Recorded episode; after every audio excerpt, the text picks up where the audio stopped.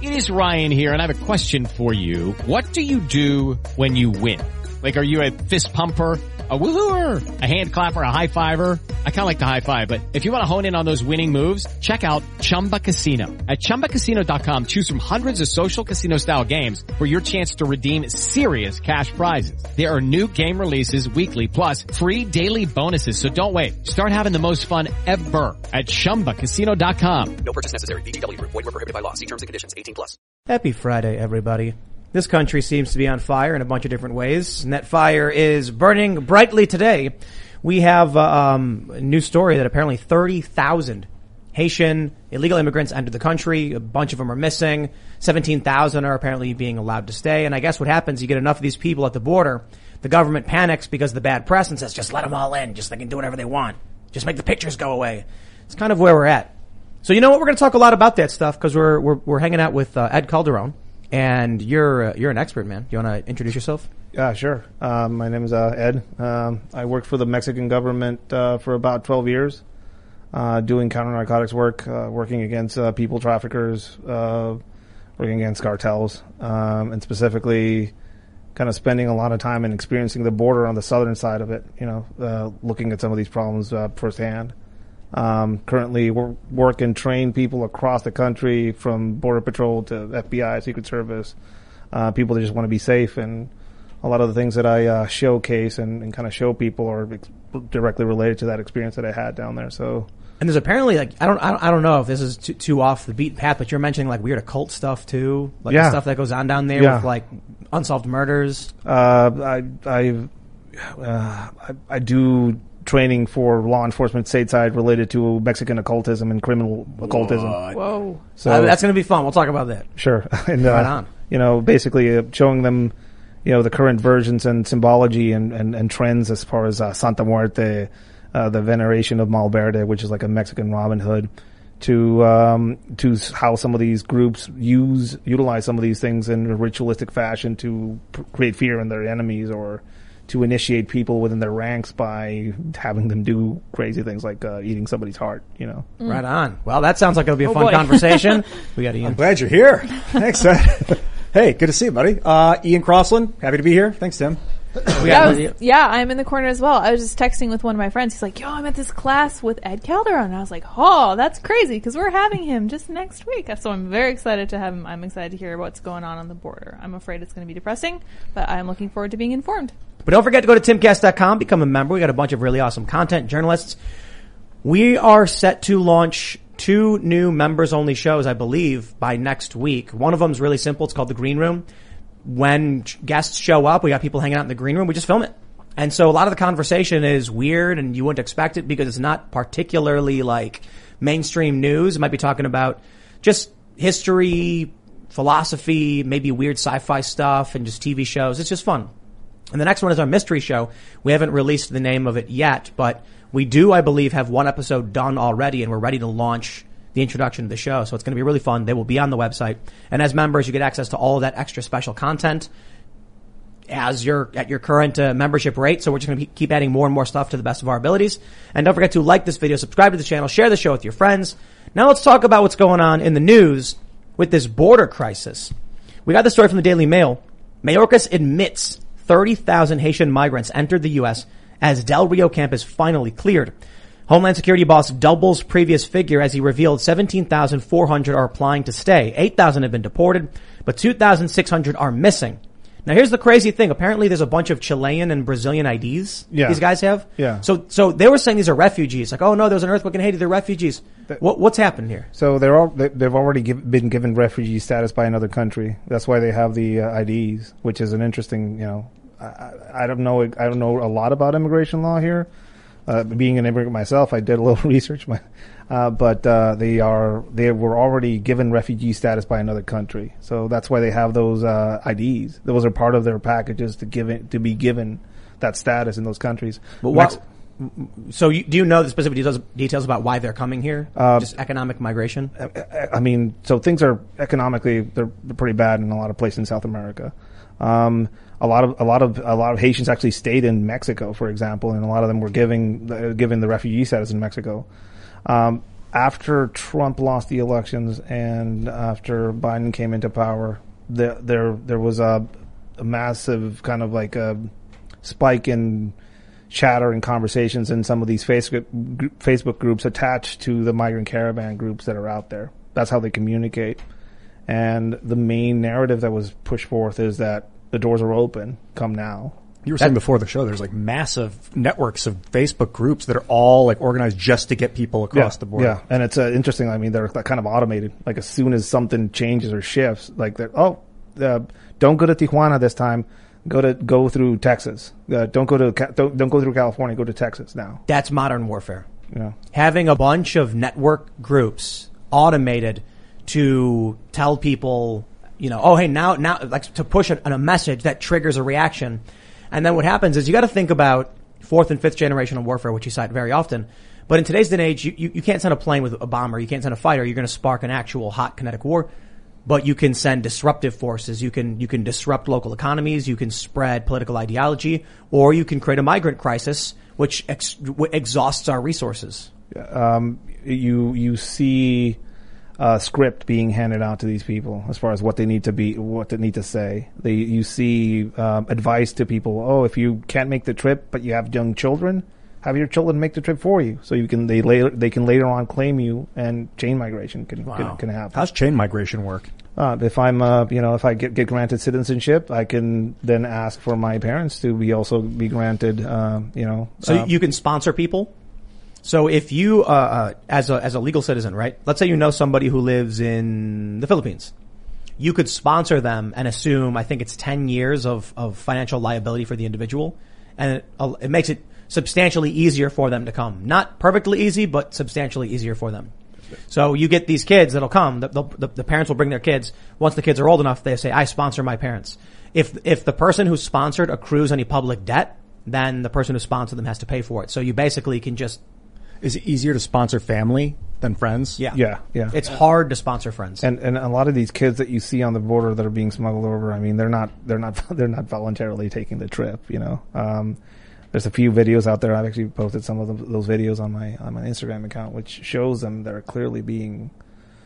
I mean, uh, we had some medical professionals comment on there. I don't know. Uh, that's not my not my field, but I'm actually experiencing people under the effects of things like Rohypnol. You know, Wow. What's it called? uh, the, Roofie? uh, roofies. Oh, wow. I've, I've, I've seen people under the effects of that with the lack, lack of dilation. so so why why do you think this weird stuff is happening where they're giving out scripts and they're sending out these mass messages? I mean, it's uh, it seems to be like an organized attempt on on on just moving a bunch of people into this country. That's uh, it's and and when I say organized attempt, um, I was in Tijuana for the first caravan when it hit there, and it was clearly organized. People are being transported. Organizers were being paid in dollars. Um, the camps were being set up in certain places and were being completely supplied and funded by people from California driving down and giving them supplies. Um, with this current version of it, you see um, you see people waiting on the other side of the border for some of these people as soon as they cross and getting basically distributed across the country. Um, you see people on the southern border of Mexico uh, as soon as they cross, basically ca- ca- catch them with buses and organizing their transport on the way up. So there's a logistic, there's a whole, it's a whole logistical process that's being organized by somebody. Are they bringing them from South America or are they there waiting to catch them when they enter Mexico? I mean, they- they, are basically the, the, the whole advice that they're given on some of these social media groups is to amass or organize in groups. It's safer for them, right? Um, different than it was with the last Honduran, kind of mostly Honduran uh, migrant caravan. One of the reasons they avoided going to through the central part of Mexico into Texas was because most of the members of this caravan were actually 18th Street gang members, which traditionally have a rivalry with the 13 uh, Mara Salvatrucha people. So that's why they went all the way to, to, through, through through California to avoid them. Interesting. Wow. And, and- but these guys are Haitians, so they don't have that that problem. Well, Chilean Haitians, they don't have that problem, so they, that's why they went through straight straight into in, into that uh, that spot. I mean, that's, Any ideas why they're trying to get all these people to come to the U.S.? I mean, I know the people on the internet have a lot of ideas. I mean, it's a it's a it's an interesting way of disrupting your you know your economy. Enemies or- I mean, it's I mean, if you have you have enemies abroad, you know, you have you have people um, sending chemists to show cartel groups how to make fentanyl in Mexico. You know, you know, have uh, fentanyl laced heroin exploding all across this country, and it's being produced in Mexico. Uh, and you have a cartel group in Mexico that is a that grew exponentially during the COVID epidemic, and the only reason it did so was because it had access to the Pacific side seaports and an open relationship with a supplier from China. So I don't. That's what I was going to ask. China seems obvious. It's it's pretty. Uh, a lot of people in Mexico that observe these things closely, and I and I have a lot of friends that are still active. It's it sort it sort of feels more and more like China planned our downfall 50 years ago, and we're like catching it at the last minute. It's too late. I- It's, I mean, for for for for from my, my experience, know, looking at some of these things progressing, you see this. Uh, you see this new cartel down there, the, car, the uh, cartel de Jalisco de Nueva Generación, the new generation cartel. Um, a lot of videos on them on social media where they have all this military equipment and they're raising their rifles and stuff like that. Um, they, they they are expanding like a, a dramatic rate across the country, and people don't realize they can't figure out how it is possible for these groups to be expanding. And they're like, well, I mean, they're, they're a violent group and they have connections in Mexico and Mexico. They're, they have, they're obviously a proxy group for somebody externally. And then you realize that on the state, state side, these criminal groups are using Chinese banking apps to hide their money to send back to Mexico. Right? So, Wow. and also fentanyl. Just, just the massive amounts of fentanyl being p- brought into Mexico and now being produced in Mexico. Um, people say, "Oh, criminal groups in China are, are, are, are smuggling it out." They're, that's not how China works. You know that, that there's not a secret Chinese criminal enterprise that doesn't doesn't uh, uh, t- talk to the government out there. Right. You know, it's if it's coming out of China, you know, it's Chinese state knows about it. You know. Yeah. With the Lucky Land slots, you can get lucky just about anywhere. This is your captain speaking. Uh, we've got clear runway and the weather's fine, but we're just going to circle up here a while and uh, get lucky. No, no, nothing like that. It's just these cash prizes add up quick. So I suggest you sit back, keep your tray table upright, and start getting lucky. Play for free at LuckyLandSlots.com. Are you feeling lucky? No purchase necessary. Void where prohibited by law. 18 plus terms and conditions apply. See website for details. um, legalized weed brought fields of classically planted marijuana fields turn into poppy fields in Mexico. Whoa.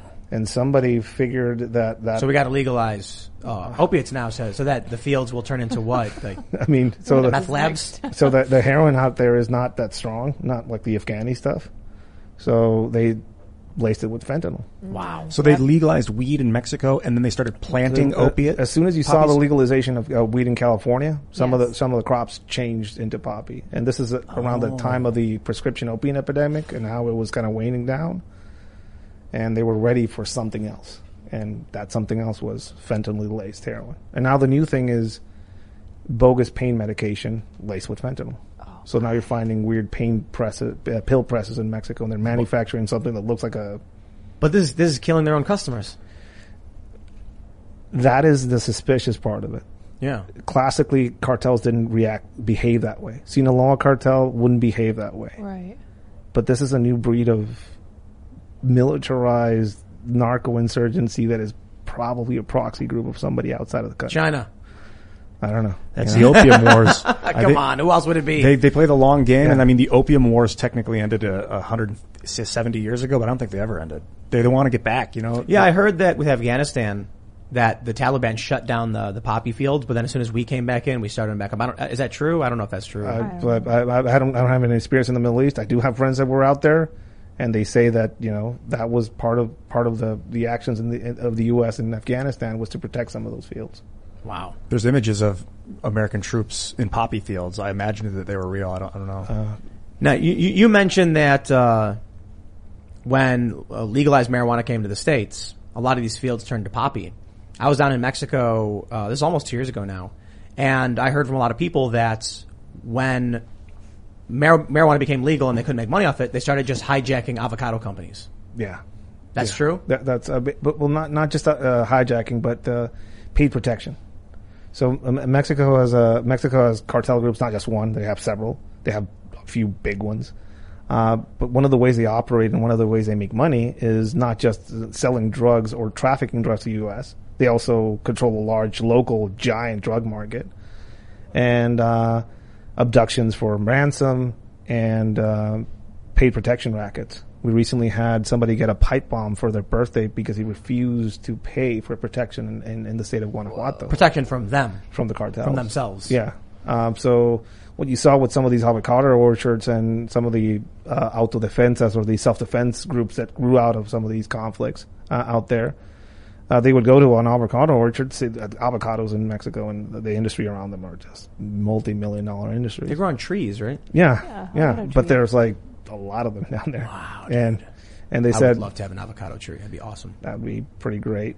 uh, uh, they uh, they said, "Oh, th- this is a good you know business you have here. Um, it would be a shame if somebody you know burned it all down or abducted you. So give give us give us money to protect you. That's how it works. Um, And the cops, there's no cops. there's no uh, the, the the cartels are the police. So I mean that's that in some in some areas in Mexico. So what's the difference? They come to you and say, if you don't pay up, we'll we'll drag you out of your house at gunpoint. Sounds the same here. You know, pay your taxes. And no, I'm kidding. Not paying taxes in the U.S. is a civil violation, I guess. Yeah. But I mean, it, let me ask you though: if if the if the cartel shows up and says you're going to pay us to protect you, and you say, okay, here's the money, they'll actually protect you from criminals and Yeah, it's it's true. I mean, uh, I had this real experience of driving in, a, in on a road in Sinaloa that was better that that was cartel made better than the than the, than the public roads, right? Of course. So uh, during the COVID epidemic, you on the news, all you would- uh, not even on the news, just the social media, you would see the cartels handing out supplies to people. You know, you would see cartels enforcing mask mandates in some places. if we find you without a mask outside, we'll, we'll, Oh, we'll jeez. get you get you with the board. right? wow, Uh, that's one way to enforce a mandate. so, so they, so they, in a lot of ways, they are the government in some places. I Yeah. mean, there's no fly zones over some cities because they will put down your helicopter. Right? Wow. So, yes, they, and, and, and that's that's the thing with Mexico and in the U.S. as well. The U.S. refuses to recognize that its neighbor is not governed by a single entity. I mean, not publicly, it doesn't say it. It refuses to recognize that Mexico doesn't have a crime problem and has an insurgency problem. And it's not fighting an insurgency group, it's fighting several narco insurgencies, which meet every single part of a definition of a terrorist group. I mean, if somebody sends you a pipe bomb for your birthday, Yeah. what is that group doing? If Yeah. somebody- you know, If you don't pay your terror. taxes, that won't happen. so You get a knock on the door and some guy in a suit will be like, "You need to pay your taxes," and you'll be like, "Okay, I'm mean- taking you to court." Okay. I mean, uh, the amount, uh, uh, I think Jalisco alone has somewhere around 10,000 people that are missing or, or bodies that were found in clandestine graves. So it's mass graves are found in Mexico. Wow. So, Because of cartels specifically. I mean, who, yeah, cartel specifically. You were talking earlier about the Juarez killing fields. I've Yeah. never heard of these until. Can you explain what those are a little bit? Uh, it's a phenomenon that happened in Juarez back in the early 2000s where, you know, basically women were found murdered, raped, and ritualistically killed in a lot of parts in the desert out in Juarez. Mostly women that worked in some of the maquiladoras, basically the large industrial plants that work out there. Um, a lot of weird rumors around it, you know. Um, there was a lot of a lot of the media and the government in Mexico was saying it was cartel related because that's the easiest thing to say. Oh, somebody died, somebody was killed. Oh, he's probably involved in the cartels. That's the way they just get rid of Easy out. ninety percent of most of over ninety percent of all murders in Mexico are never solved. So, you know, it's a perfect place for At what, for that. at what point does a, a gang become a cartel? Like, what's the difference really? Uh, I mean, a cartel specifically, if you're a large enough group where you have influences and or fear on behalf of the police towards you, yeah, you're you're you're a criminal enterprise. If you have uh, if you tax people to start their businesses where you uh, control, if you are control of a drug route up into the United States, or if you traffic drugs yourself, I think you're kind of there. Uh, I, I, I guess the, the well, the definition of a cartel has to do with with merchandising, manufacturing, and distribution. So I guess if you're going back to like the old trope of the mafia, that was just the local group being like, "You're going to pay us, so we're going to smash your place up or protect you." You know, protection racket. That's more like mob stuff. But uh, with the cartels, it's specifically around the products and the manufacturing and the distribution. So I guess a lot for a lot of drugs. I I think specifically, I, one thing I've always tried to do is just tell people to realize that these guys are defining themselves now. I mean, it's a whole new definition Uh, you you have a country like the U.S. that wants to not label them a terrorist organization, uh, probably because of immigration. Well, Trump wanted to send the army down. But, Remember that? Yeah, but it, w- I was I, I think it was a, a pressure thing they did to Mexico to try to get them to enforce their own borders. Right. So. The, uh, the, I think the only reason why you won't label them car, uh, uh, the cartels a terrorist organization is because now people fleeing from Mexico have a legal claim to asylum, because now they're leaving uh, a terrorist group that the U.S. in some way, Oh, shape, right. or form, you know. But the reality interesting. is, if they if they are acting like a terrorist group, then those people really are fleeing. Yeah. Well, I mean, there's whole towns, ghost towns in Mexico, people that fled cartel terrorism, basically. That people that go Well, into. th- th- this is crazy to me. Like, is it's self-destructive? Why? I mean, why would the cartels do something that would negatively impact the economy that would that they want to benefit from? I, yeah, again, this is th- th- these groups uh, get formed, grow, leadership gets killed. One cartel turns into two.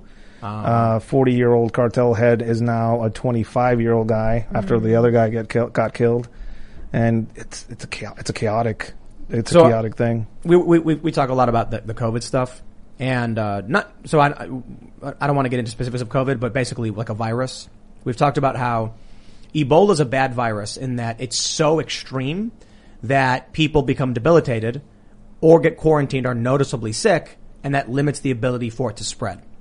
And the, the viruses that are quote unquote good or successful are the ones that your body doesn't react to. So the virus infects every single human possible and flourishes and lives on because it's not causing too much damage. I think about these cartels and I'm like, if you've got a town and people are doing stuff, you can extract, you can steal from those people, but there's a fine line, right? It's, it's the goose that, it's, it's killing the goose that lays the golden egg.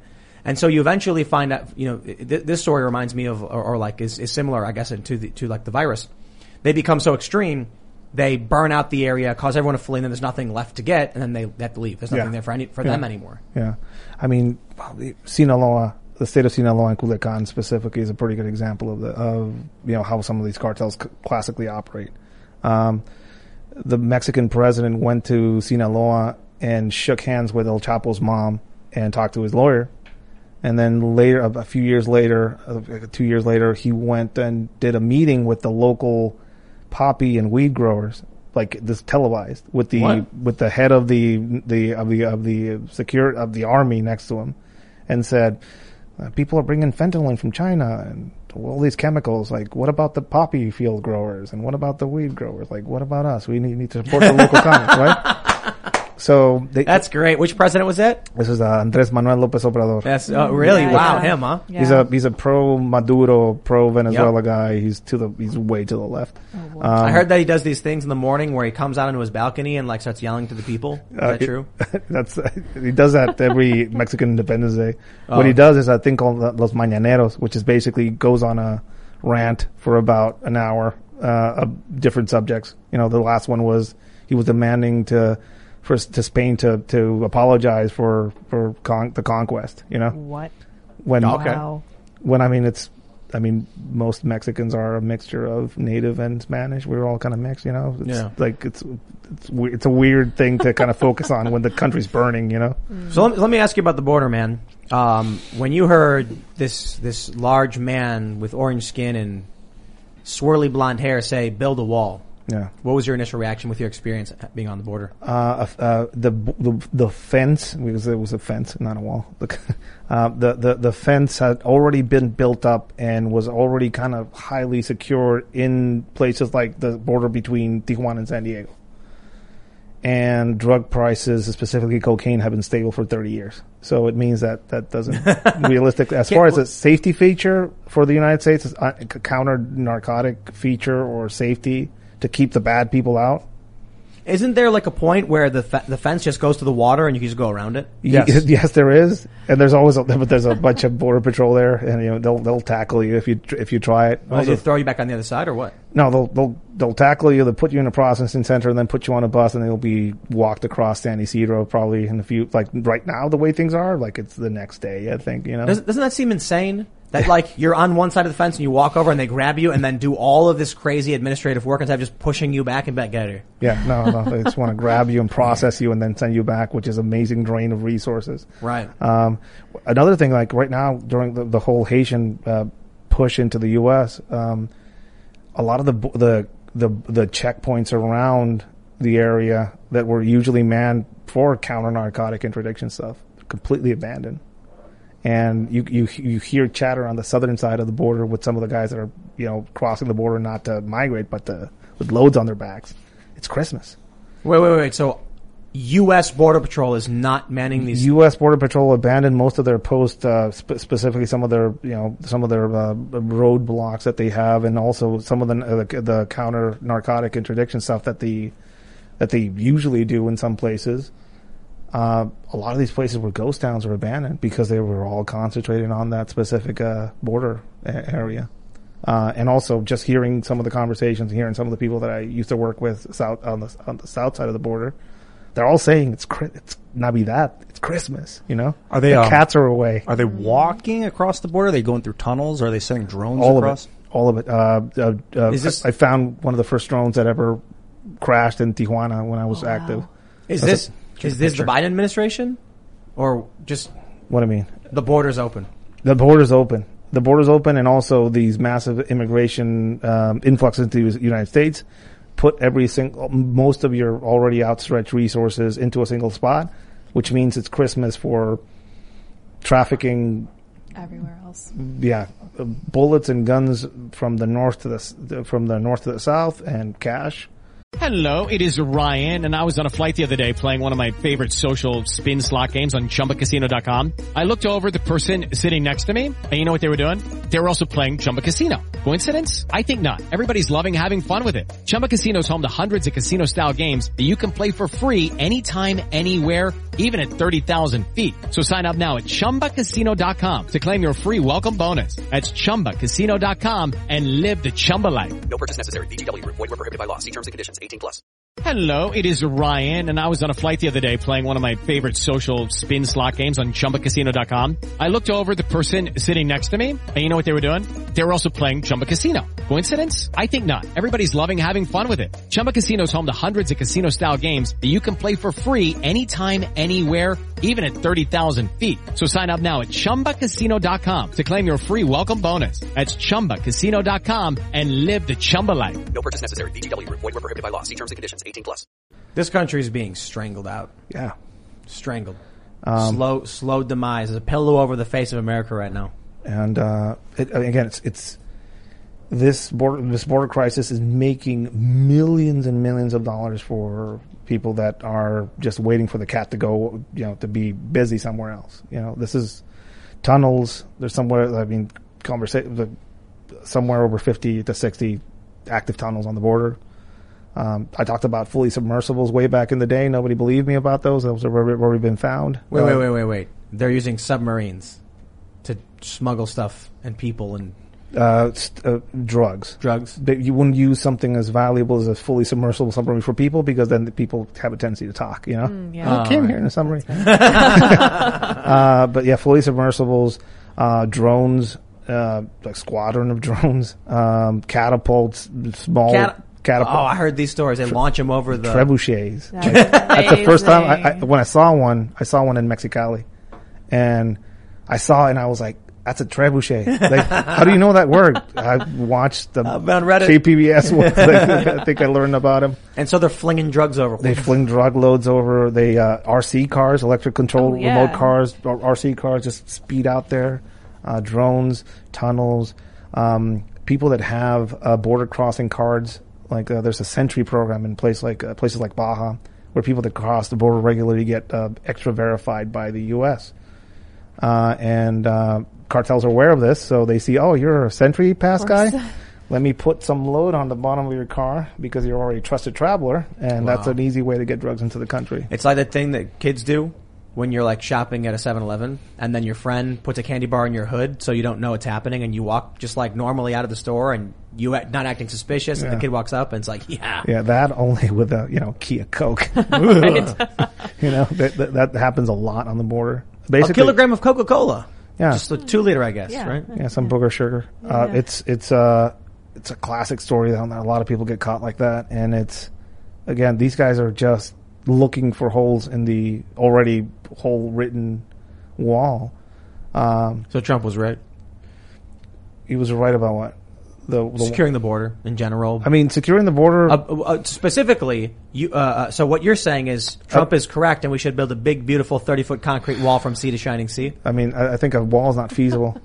I'm kidding. I, I think but I mean, like in terms of like focusing on the border and saying we've Yeah. got serious problems here. Yeah, so, so there's serious problems with things coming from the U.S. into Mexico. That's part of the issue. It's not just things coming into Oh, the what's happening the other way? uh, uh, bullets, Kidnappings? bullets, guns, right? Uh, uh, Well, to be fair, Obama gave those people those guns, so that was a, that was a fair deal. That's the Fast and Furious program. It was Yeah. bad. That's but like CIA delivering weapons to. I mean, I, I. I don't know. I don't know a lot about the Fast and Furious on the U.S. side. I just know it was a program started by the Bush administration specifically, and then continuing on with the Obama administration. Uh, two of my friends were killed by some of those guns. Wow. FN-57 pistols. One of them was coming out of his house with uh, his daughter in the back seat and his wife. Uh, he, him, and his wife got killed, and the daughter lost her arm. Um, Gosh. the kids that shot them um, had FN-57 pistols. Uh, 18 and 19 year olds. you worked for you, you. You were working border security for Mexico, though. I was I was not working border security. I was working generalized regional security, basically. But a lot of our work was basically working against people that were trying to get stuff through the border or trying to get things from the U.S. into. How, how does that work with the cartels then, right? Because the government's certainly not in complete control. No, uh, I mean, there's there's there's really realistically there's no border security in, in Mexico. There's there's a there's a place where people cross by and there's border agents, but they're looking for taxable goods. They're not looking for every now and then they'll get contraband, people trying to smuggle guns or bullets in, uh, but they're really realistically not looking to secure the border on the Mexican side. Um, and the government itself has a case of amnesia every six years. When the new president comes in, everything gets, you know, all of this, that was successful, this was failure, everything's bad, get rid of all of it.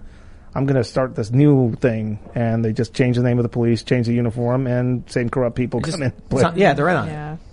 That why give up? It's cash. Yeah. all their pockets are getting greased, right? That's the thing. And it's, I mean, I, I went through two uh, terms of that, basically do it 12 years working down there. It's unwinnable. Do you think there's any value to the U.S. and, and of Mexico and the U.S. of America to become one country? the, the whole concept of a of an American a North American Union. Well, I mean, I, I think the U.S. needs to realize. I mean, I hear a lot of people just close the border. You know, just just pull the wall, close the border. That's our second largest trade partner, right? Uh, we, we we could, however, if we annex Canada and Mexico, conscript the Canadians to fight the cartels for yeah, us. sure. Just send them down there. Put down the pancakes. FN five seventy. you know, That's probably well. It's another funny thing when the uh, when, when Trump was in the in presidency and the, the the border was you know a bit harder to get across. Um, cartel guy, uh, uh, people smugglers would just fly people to Canada. Oh, really? Yeah, that was like a that was uh, one of the ways they would just fly people to Canada and they just walk, walk down. You know, Clever. I there mean, there there are places in Canada where you can see these videos on Reddit where it's like there'll be like a teenager standing in between. It'll be like U.S. Canadian border, and it's just like a it's like a a, a chain link, you know, like a, like a chain going across like two orange posts, and there's no one anywhere near it. Yeah. There, there's one part where I think it's in Minnesota where it's the honor system. You drive in, pull up to a booth, go up to the booth, like it's like a, a little shack. You go inside, pick up the phone and say hi. You give me your name and say I'm entering the country and say okay, thank you, and then you hang up and then you that's drive. beautiful. Yeah. Uh, uh, you- that will never happen, I think, on the southern border, but it's an interesting thing. I I mean, mean, it feels like it's worse. well, I- People just walking through. like they don't even have the phone call. They don't have a phone call. I Yeah. mean, there's our, there, uh, there's videos, uh, there's trail videos and, and, and rancher videos in Texas of just guys in with AKs on their backs and dressed in like uh, camo and stuff like that from cartel groups, basically armed cartel groups in Texas, just you know moving around and just coming back. And it's- What, what it's if you, fine. what if like what if somebody has property up against the border and then they see some dude with like an AK coming from the border crossing onto their property? I mean, do they have a right to defend their property and stop this guy? Is like I mean, I, I think they do have a right to defend their, their property, and they have the means if they're in Texas. The problem is that these people can get to you. yeah. these people have a reach, and Yeah. and their reach isn't dependent on them crossing the border. Uh, another weird myth that Mex- that Americans have is that ah, we don't want they're coming into this country. They want the cartels here. They're they're coming. They have been here for years. Yeah. They have they have uh, blood ties into in this country. They have They're in the military. They're in the military. Yeah. They're in the Yeah. border patrol. They're in uh, they're in politics. Apparently, you know, They're they're in po- everywhere. they're everywhere. Um, and uh, you, you, you, you, you- this this border, this border, the, the border fence and the border itself, uh, they they crossed it years back, and it's like places like Chicago, places like L.A. Um, when they legalized weed, uh, some of these groups had already gone into the, you know, they were already producing weed, right? So they went into the le- illegal weed and illegal weed industry. They, they did both. They were growing illegal weed in federal lands on the U.S. side. Wow. So the, they they are here. Like a, a lot, I hear a lot of people talking about military intervention in Mexico. It's not Afghanistan. It's not Iran. It's not Iraq. It's right there, and also it's right here. It's it's it's an it's it, if if that happens, it's an interesting. It's going to be an interesting conflict because I don't think it's uh, going to be like any conflict the, this country has ever fought. Specifically, it's going to be really close. I mean, they have they have presence. Uh, uh, these many of these cartels have a presence in the, all the big cities. Yeah. I know there's like graffiti all over Chicago. In New York, there was some big story ten years ago about MS-13 like operating in New York City. Yeah. So yeah, man. I mean, it's it's it's scary, um, and also the fact that uh, you know Mexico has a lot of problems, but also has a lot of resources, Right. Yeah. including the one of the largest mineable lithium lithium deposits on the planet. Really? Yeah, it's Are it. they mining it? Uh, there Should- was they a, just splash water on it. well, there was a there was a there was a Canadian company owned by China that wanted to buy some of those mining rights, and that ended pretty quickly. And then right around the area where that, some of this stuff is is where the Mormon massacre happened down there, which is Oh, an interesting coincidence. When was that? Ah, that was about two years ago. Yeah, recent. Um, so Which is crazy because isn't that a Star Trek episode? what what That like Mormons from Earth go find another planet and then like an alien race kills them and there's an incident where they go and investigate them this Mormon massacre. are we talking about next generation? Next generation, yeah. I've been thinking about that Is it? show today. I, I was into that when I was a kid. I'm sorry. So you're, you're getting me. Who would you be if Maybe you I'm misremembering. What? Who would you be? Riker. Riker. all You the- look like him too. Riker Yeah, all the way. Number one. Riker, and I would get some of the uh, data arms. You know, just crush people all the time. Okay. I'm, I'm confirming what you were talking about. The lithium mine in Sonora, largest deposit with uh, proven and probable reserves, reserves of 243.8 million tons of probable reserves, about four and a half million tons of lithium as of 2019. If the U.S. actually goes in there and into Mexico, I think it's not going to be about regime change or cartels or terrorism. It's going to be about Making batteries. Yeah. Did you guys ever put water on lithium? no, I think I've seen it happen. It explodes, right? Yeah, the uh, it rips the hydrogen out of the water, I guess, or, no, or, or the oxygen out. I can't remember. very And then it heats up really, really quickly and starts on fire. That's It the craziest thing. Splashing water starts on fire. Yeah, it's But this is like grade too, school, high school science class stuff. So you know, Yeah, every now and then you'll see somebody with a smartphone with an old battery. boom. Boom. So when you were doing security, you're out on the border, and you you're, you're are you spending a lot of time out in the middle of nowhere in the desert and stuff? Yeah, sometimes yeah. You ever Sometimes see any aliens? I saw a few U.S. drones flying places where they shouldn't be flying. I was only I was only asking. What I want to say is like, have you experienced like weird things, Out in the creepy things? Yeah, I, I assume the answer is yes, right? But I don't I don't I don't want to make this like obviously like Bigfoot or chupacabra. No, I mean like literally like have, have there been like weird people? Have you like s- seen operations happening and weird stuff like Uh, yeah. aliens? Um, weird calls from high up people, you know, um, telling us to, you know, deliver certain people that sh- shouldn't be arrested, you know. Um, uh, Corruption. ha- c- corruption of some sort, but on both sides because these people Or are undercover operations? could be, you know, who knows? Uh, seeing uh, seeing armed Americans in Mexico working, and Whoa. yeah, armed Mexico Americans working in Mexico armed. That's that's a thing. So- I've I've heard stories that uh, there was one story I was reading about. I don't know if you read this one. Like a journalist went to El Chapo's house or whatever. Do you ever hear this one? I think this was, this, this may have been Vice. It's been a long time, but apparently, like, uh, maybe maybe maybe this is top. Maybe this is confidential information. I can't remember. Anyway, but he was working with Americans. His security were all North American accent guys, like top level, former military, stuff like that. uh, the new generation cartel has a training camp somewhere in, in, in Jalisco, and American SF something or or other uh, has trained them. So I don't know if it's an official, it can't be an official capacity, but some sort of former military uh, specialized training. That's what you see out there. Um, Lucky Land Casino asking people what's the weirdest place you've gotten lucky? Lucky? In line at the deli, I guess? Aha, in my dentist's office. More than once, actually. Do I have to say? Yes, you do. In the car before my kids' PTA meeting. Really? Yes. Excuse me, what's the weirdest place you've gotten lucky? I never win and tell. Well, there you have it. You can get lucky anywhere playing at LuckyLandSlots.com. Play for free right now. Are you feeling lucky? No purchase necessary. Void where prohibited by law. 18 plus. Terms and conditions apply. See website for details.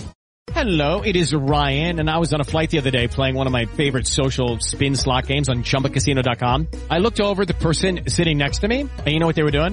They were also playing Chumba Casino. Coincidence? I think not. Everybody's loving having fun with it. Chumba Casino is home to hundreds of casino-style games that you can play for free anytime, anywhere, even at 30,000 feet. So sign up now at ChumbaCasino.com to claim your free welcome bonus. That's ChumbaCasino.com and live the Chumba life. No purchase necessary. Group. Void were prohibited by law. See terms and conditions. 18 plus.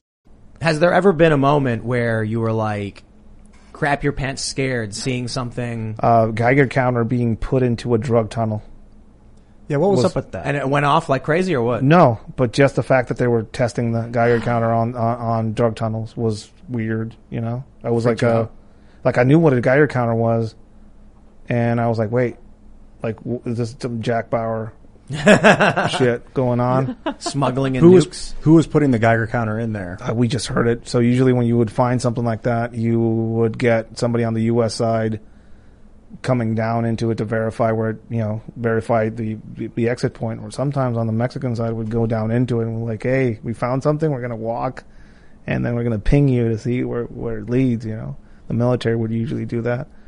Uh, but experiencing some of that and actually seeing somebody, we heard the Geiger counter, I was like, should we not be here? that was like a weird unknown thing. I mean, I guess the worry by the U.S. government, somebody might kind of put a nuke into the country like that.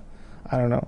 Like I experienced that once, and that was kind of like like creepy. How is it that there are all these tunnels that they know about and they're still there that they haven't like buried them? Uh, like who knows about them? Well, you just said there were like 80 or some that we know about. Uh, pe- people talk about somewhere along the lines of 50 to 60 active tunnels on the border. and if they know, I mean, they know they're somewhere. They just don't know how Oh. to find them, or they know how to find them, but they won't do anything to You- find them. Maybe I What don't know. What if we did a moat and filled it with alligators? okay. I read once in the news that Donald Trump suggested that. Alligator moat. I Yeah. think, I think uh, it's going to be it's expensive feeding all those Feed alligators. the alligators. No, Also, Mexicans have a tendency to make stuff out of alligators. hunting grounds. Can't do that. So, I there mean, was there was a story Nice where they claimed that Trump suggested building an alligator moat. yeah, it's That's probably true. insane. Was that the- no? Was that the Babylon Bee or was that real? no, It was real, like, yeah. They're But they just wild make man. stuff up. They just make stuff up. Yeah, I mean, a moat. Trump could nudge nudge as a joke and be like, you know, what we need is some alligators in a moat, right? I'm just kidding. And they'd be like, he said He's it. It's unhinged. true. He said it was an alligator moat. Um, it's it's I mean the, it's a complicated issue. Um, the, the, there's no way you can make uh, that the uh, from sea to shining sea a border wall. Yeah. I mean, Well, so all- this some is- of, some of the new parts of the border have already the border wall have already fallen over. You know, Oh wow. Th- This is the funny thing about when Trump was like, when he wanted concrete, the, the border patrol agents were like, we need to see on the other side. yeah, we need to be able to see what's coming. Yeah, and he was like, "Oh, okay." And so then they, they experimented with like half bollard fencing, half concrete, and they were like, "You still can't see a lot of it, and then it doesn't make sense." And so they were like, "Just do a big multi-layered fence with patrols, and that seems to mm-hmm. work, and target key areas, and that seems to work." Yeah. There's there's a lot of areas that's like really hard to pass anyway, Yeah, right? Like yeah. mountains I mean, and rocks and water. Yeah, and also, I mean, the, what what you want if you're a smuggler is to jump over a fence and have a, a population where you can blend into immediately. That's what you want. Um, another reason why you wouldn't have a concrete border wall or just a flat steel fence like that is because wind knocks it over. That's the simple Right. reason why that's just Yeah. not feasible. Um, but even with these uh, new iron slats that they made, I mean, there's a bunch of cartel videos of, and just smuggling videos of them actually making their own fake fence and putting it over the real one and putting a hinge to open it up, or or small concealed doors where they just pierce through So they'll cut it and then replace it with a Yeah. door. The door. the door. Wow. Yeah. Wow, man. Um, wall they'll jump over it, uh, r- rope ladders, uh, you name it, they, they do it. It's, it's, it's, it's interesting to see that. And again, they say it's to slow people down. we were, we were we were talking before about you were doing trainings on occult stuff. Yeah. So y- there's actually a position in which they're like, you need to explain to these agents occult ideology or like symbolism or There, there's, uh, law enforcement every now and then reaches out. Um, I mean, agencies, local, state, and federal sometimes reach out with questions and, and, uh, like do a lot of consultation. um, related to them finding a safe house somewhere in I don't know, like the I can talk about some of these, but you know, somewhere on the East Coast, they found this house with a bunch of cartel stuff in it, um, uh, guns, plate armor, uh, with a certain type of setup, and a giant Santa Muerte statue. Uh, Santa Muerte is uh, basically uh, it's a, uh, in Mexico they, they venerate death uh, Yeah. as a as a deity. So uh, a giant uh, reaper statue in a place, and it had certain colors. The candles were a certain way. There was a plate with certain offerings, and uh, you know five federal agents that are uh, Caucasian from you know that have no idea what they're looking at are now asking me like, what does this mean? Um, and I was exposed to a lot of this stuff growing up in Mexico, and also you know being part of some of that, grow, uh, going through my training, and then arresting people that are part of the cult, and also just going doing my research out there. Um, so they ask questions like, "What do these candles mean?" or "What does it mean if it's this color?" or the the the, the statue was a black statue. It wasn't. Sometimes you find them in rainbow colors or red or yellow. Rainbow Death. Rainbow death. Basically, if you want to cover all your your bases, Is you that know, an love- LGBT death? Festive. It? well, it's no, a- I mean that for real. Like, well, I mean, it's uh, if you have money problems, love problems, if you want to kill somebody and you don't want to get killed back, and you want uh, to have uh, luck in a future endeavor, you go for a rainbow statue because it covers all your bases. Yeah. really? Yeah. But if you want to, you know, if you're in the profession of death dealing, in which some of these people are basically consider themselves agents of death, hmm. you have a black statue because she gives you the authority to kill other people, and she you're under her protection. Oh. So, small insights like that is what it provides to some law enforcement professionals out there that are finding some of these things and don't know what they mean. Yeah, do you think that they're using them just to scare other people, or that they really ah, believe? I mean, I know it's a- speculation. It's a belief. It's a belief, and it's not just the cartels. I mean, it's in the. I mean, I, I was exposed to some of it in the police forces as hazing hazing rituals, and it's like uh, some of the people that I used to work with were part of the cult as well. Um, it's like it's like, it's like spread out. Uh, it's it's a desperate place. It's one of the most Catholic countries in the world, and some of these things just thrive in places like that. Uh, they have Santa Muerte, which is a death deity. They have uh, Malverde, which is like a Mexican Robin Hood. The dude that um, used to rob the rich and would give the money to the poor. He was hanged, and they didn't allow him to bury his body. But where his body eventually rotted away and landed, they put a bunch of rocks there, and they started venerating him as a saint. And you know, there's a there's a there's a shrine to him in Sinaloa. You go there, and you see pictures of people with their you know new Raptors in the states. You know, like thank you for letting me cross, and I just came back to repay you, you, you what you did for me, or somebody with a gold AK somewhere, you know, like this, oh you know. Gosh. Wow. So people, it's a, it's a belief system. So a lot of this is actually being brought with people stateside. So there's like a Santa Muerte church in LA. There's oh. a roadside. Every now and then you find like I, I I find like roadside graffiti and or shrines of to Malverde or like some of these things are like it's here again now. Does that, it- that- does that just mean Saint Death? Santa Muerte, Yeah. yeah, So the holy, death. Yeah. Holy The Death? Santísima Muerte, is, uh, Santa Muerte was, was the saint of death, basically. Have you ever encountered some of these people like in your, in Yeah. your dealings with security? Yeah, Are- yeah. Do, do they come off as like weird when you're encountering them? I mean, they they are realistically they're as weird as a Catholic because it, it, it's it's it's basically uh, it's a concealed it's a it's concealed within Catholicism, um, but it's basically a cult or a veneration of an Aztec death deity. That's what it Oh, is. It's a fusion. It is the last surviving lineage of any sort of uh, Mexica or Aztec death worship in Mexico. So, so you're bringing in the sainthood of Catholicism, and you're the combining The, so, with, uh, so Catholicism is basically the cloak that it has concealed itself into Right. to all day, right? Right. So, it, back in the day, it, it wasn't a public thing. So you would see a, a Virgin Mary statue, and behind her there was a skeleton painted. So that's how they would hide their veneration, right? And even to this day, um, the La Virgen de Guadalupe, the the version, the, the the brown version that they venerate in Mexico, uh, the there's an eagle feathered cherub underneath her, pushing her up interesting. and a cherub doesn't have eagle wings, uh, it's specifically black tip eagle wings. That is the Aztec war god. And the Aztec war god was given birth to by Coatlicue. which later on turned into the holy death. Oh. So in a lot of ways, it's always been kind of concealed in plain view for people. But now it's adopted itself into being venerated by marginalized communities, criminal groups, police officers, the mm. military. You know, that is who venerates it. And its elements have crossed the border, and every now and then the law enforcement finds them up here, and they're like, "What the hell are we looking at?" You know. And um, you know some of the ritualized killings they do, they, they do it for vi- for video purposes that they spread on social media and stuff like that. See that that's a bit different from like Christians. You know, like, I don't I don't think we get a lot of that. Yeah, We- Alex- we- you get some weird stuff for sure, Yeah. but Alex Jones was on before and talking about like these these kind of blood rituals that they would do, the Aztecs and stuff. And I looked into it, and it's called bloodletting. It's an ancient, very well known. bloodletting is just like Cut you have a headache, Oh. so you drain blood or something. Similar, yeah, and it's like he was like, you, you put glass through your genital, and it's like, So- yeah, so- that's all bloodletting. That's ancient weird. so uh, I went through a bunch of weird hazing rituals when coming up through training, and a lot of them were done by people. So a lot of the training that I went through first was done by GAFE members.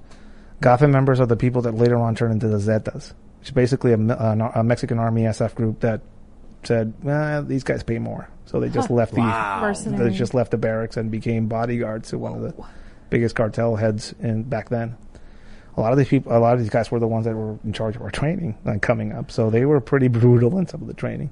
And they also introduced a few weird occult elements into some of the training we got, right? Interesting. Uh, so uh, there was a, they would cut you to see if you would flinch, right? So like, uh, uh, the, they cut me with a knife right there. And there was always you know, some sort of pain or, or just suffering of some sort to see if you were strong enough. And there was always bleeding happening.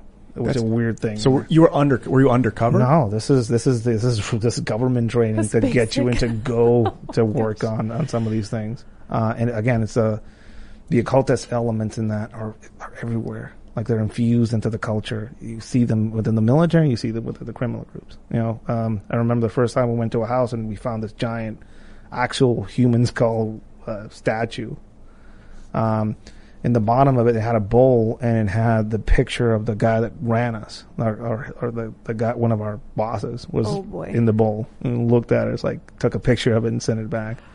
And he was like, burn the house, you know? Whoa. wow. um, You ever you ever experience anything in like pursuit of or investigation of you know some occult stuff that gave you pause or made you question I, I mean, is this stuff real? I think uh, things have a power that we give them, right? Things have a power, the power that we give them to. Uh, so, specifically, I think uh, there was there was this lady who was uh, she was pretty famous. I can't I can't say her name, but she was pretty famous for being like the head witch of of cartel people oh wow.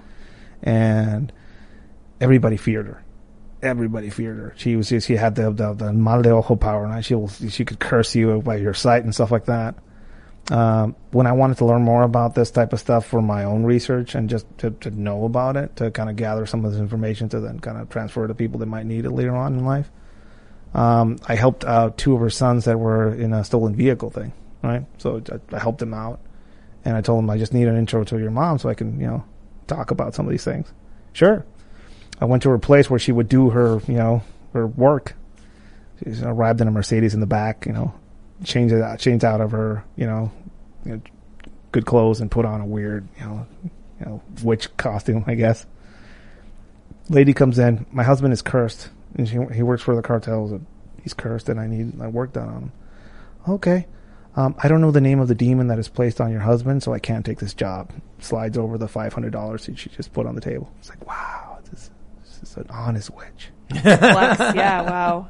But if things start happening at your husband's house at three in the morning, I think I might know the name. So come back. Oh my. As soon as she leaves, two kids walk in with a bag full of cats.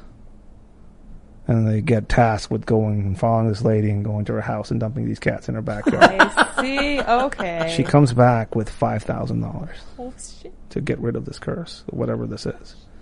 Um, it's, I mean, black magic at its core is just a form of weaponized psychology. I think So this is not something that made you believe. It's something that made you this is not something. believe. This is something that made me respect the ability of manipulation that some human beings have, and reanalyze everything I thought was real. That's classic con game material. I knew a guy once, and he he he, he worked with a guy, and uh, when I started talking to him, he told me the story about how he lent his friend five grand, and I was like, "What? Why?" And he goes, "No, it's fine. He's he's good for it. He's paid me back before." And I'm like, "Dude, what happened?" And he's like, "Yeah, he asked to borrow 500 bucks, you know, a couple weeks ago, and said I'll pay you back on payday." And I lent him the money, and then sure enough, payday comes around, he paid me back no problem. And then you know he needed uh, uh, to help out you know, he, he was trying to get married, but his family didn't approve of his wife, so he needed, you know, to go fly back home to China, where he could then, you know, sort things out with his family, and he, he's got a job here. And I was like, bro, you, you just got conned. He stole all your money. He's never coming back. And that's that's what they do.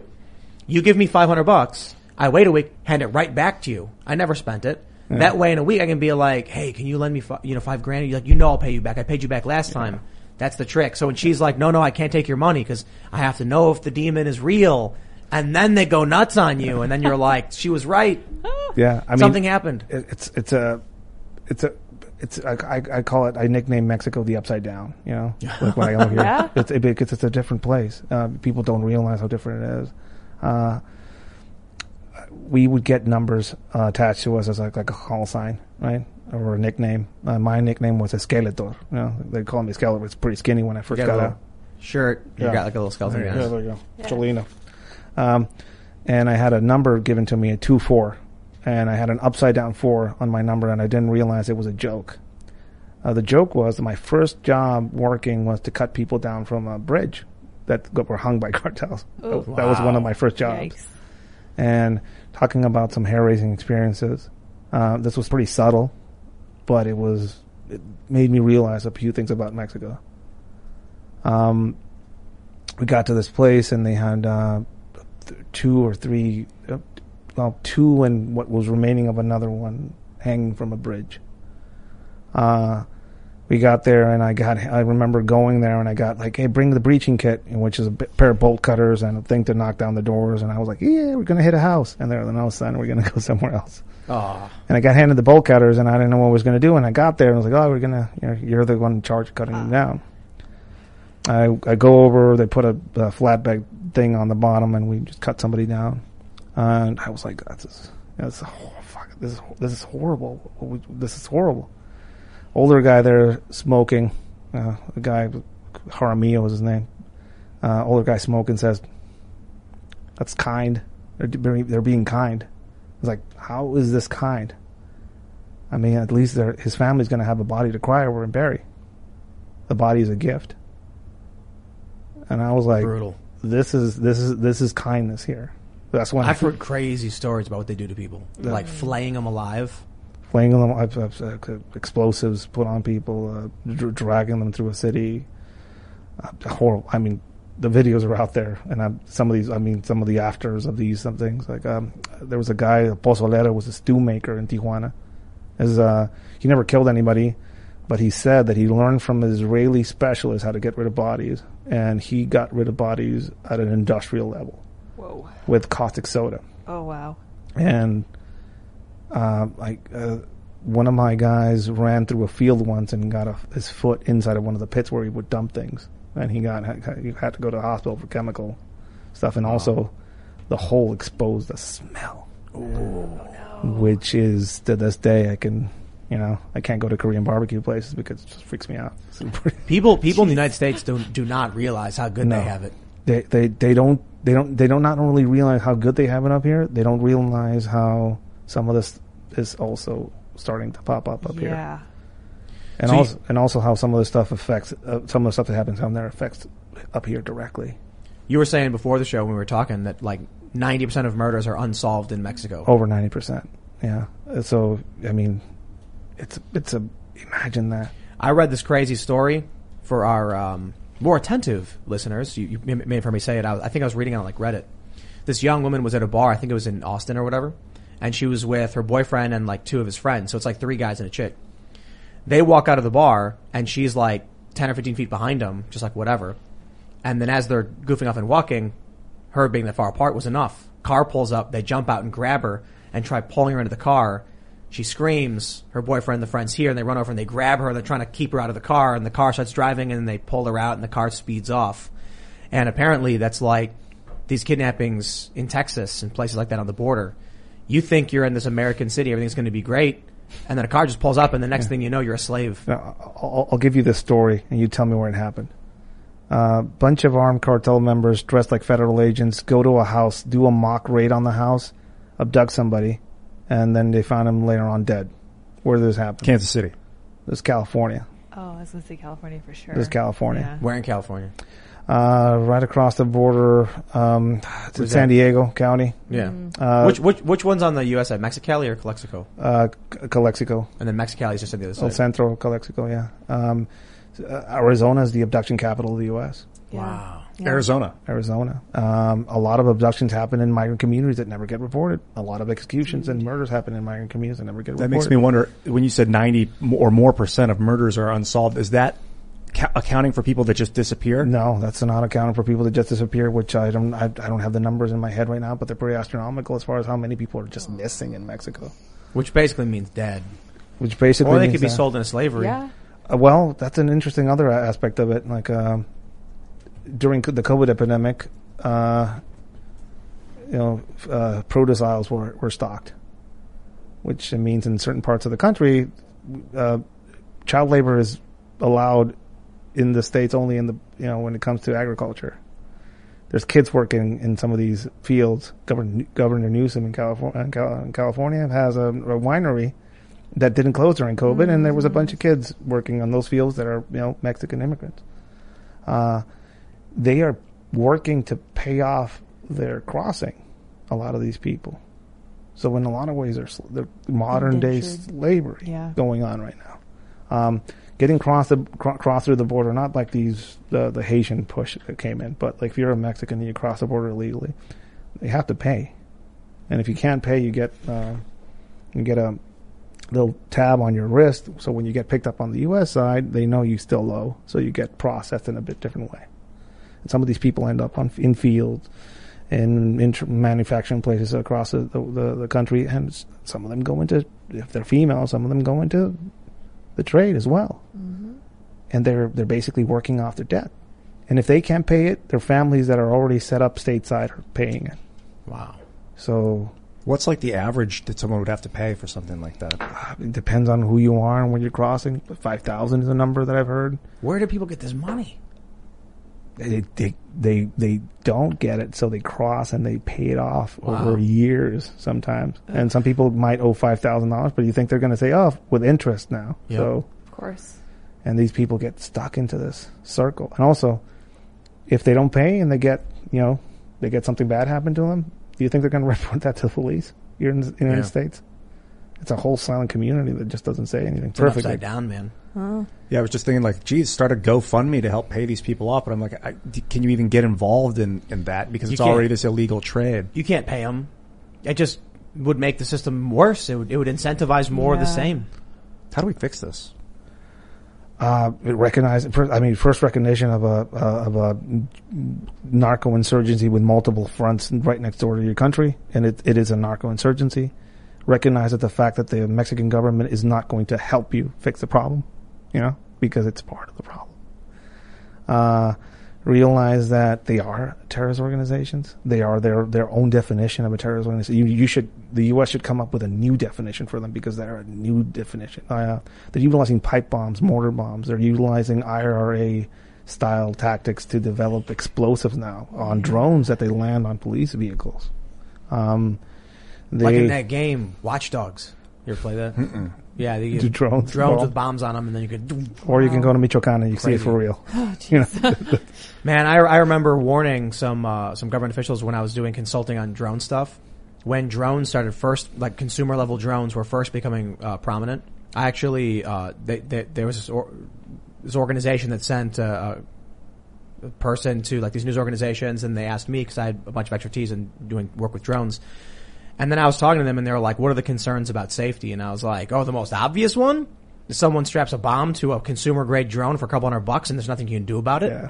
And they were like, yeah, like, what do you do? We, you even if you get the drone down, it's, Yeah. it's a flying bomb. it's a flying bomb. Uh, so the cartels are basically making homemade claymore mines that are putting and they're putting them on the bottom of a, a drone. and these drones are dirt cheap. Yeah, they're they're and all these Chinese Alibaba level drones, and you know, but they're they work they're workable, and you have one of those go off high enough, well, that, the radius is pretty good to get a lot of people, or they land on top of a car and explode them. Especially they put like nails and stuff. Yeah, uh, Depending on how much weight they can carry on them. If they do a you know moderately sized drone, they can There's, there's, do there's this crazy stuff. I posted a video up recently of a quad drone with a guy holding onto it. Whoa. And they were being lifted up, and it was like somewhere in the hills in Mexico. They're kind of testing that out for something, maybe Wow. breaking somebody out of Oh, prison or boy. Well, something. Ca- Casey Neistat did that big drone where it pulled him on a snowboard and then like lifted him up and everything too. Yeah. That's exciting. I mean, I know it's a different context, but that's super cool. I mean, if uh, El Chapo was uh, was uh, in prison long enough, I mean, he probably could have, could have gone out with a drone. That would be some Batman level villainy going on, right?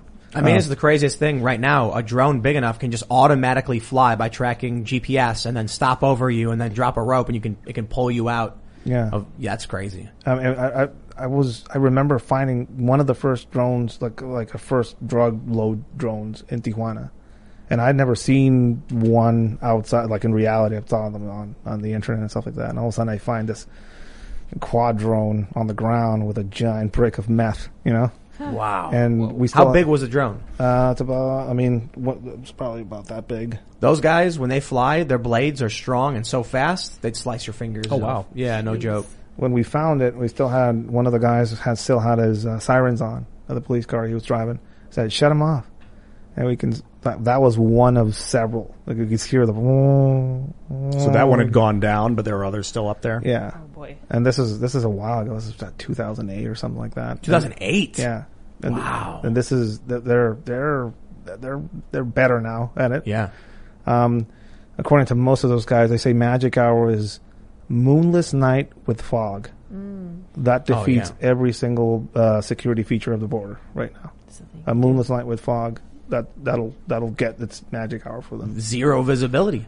And you can't do fly. anything. You can't. Yeah, you can't Yeah. send a helicopter out there. And Yeah, I think I think of like infrared IR, you know, detection. But I mean, I would imagine they don't have all the advanced technology all over. I mean, right now they don't have enough people to.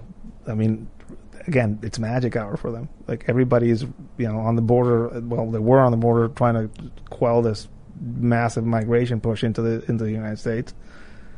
I mean, other parts of the border were probably ignored and were left alone. And just, I mean, again, it's, it was magic hour for them.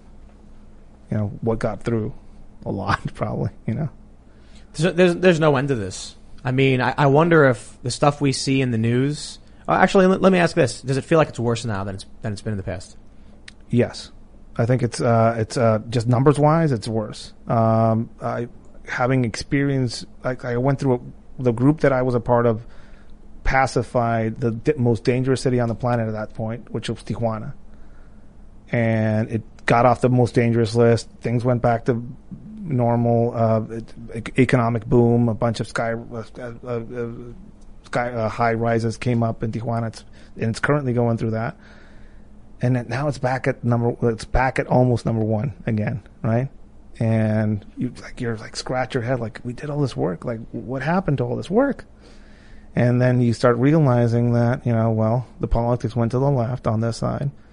Um, we were put through a process of selection and also uh, review. So I had to do a polygraph exam every year, and my financials were looked for, uh, looked through with a you know with a fine tooth comb. I went through an FBI background check.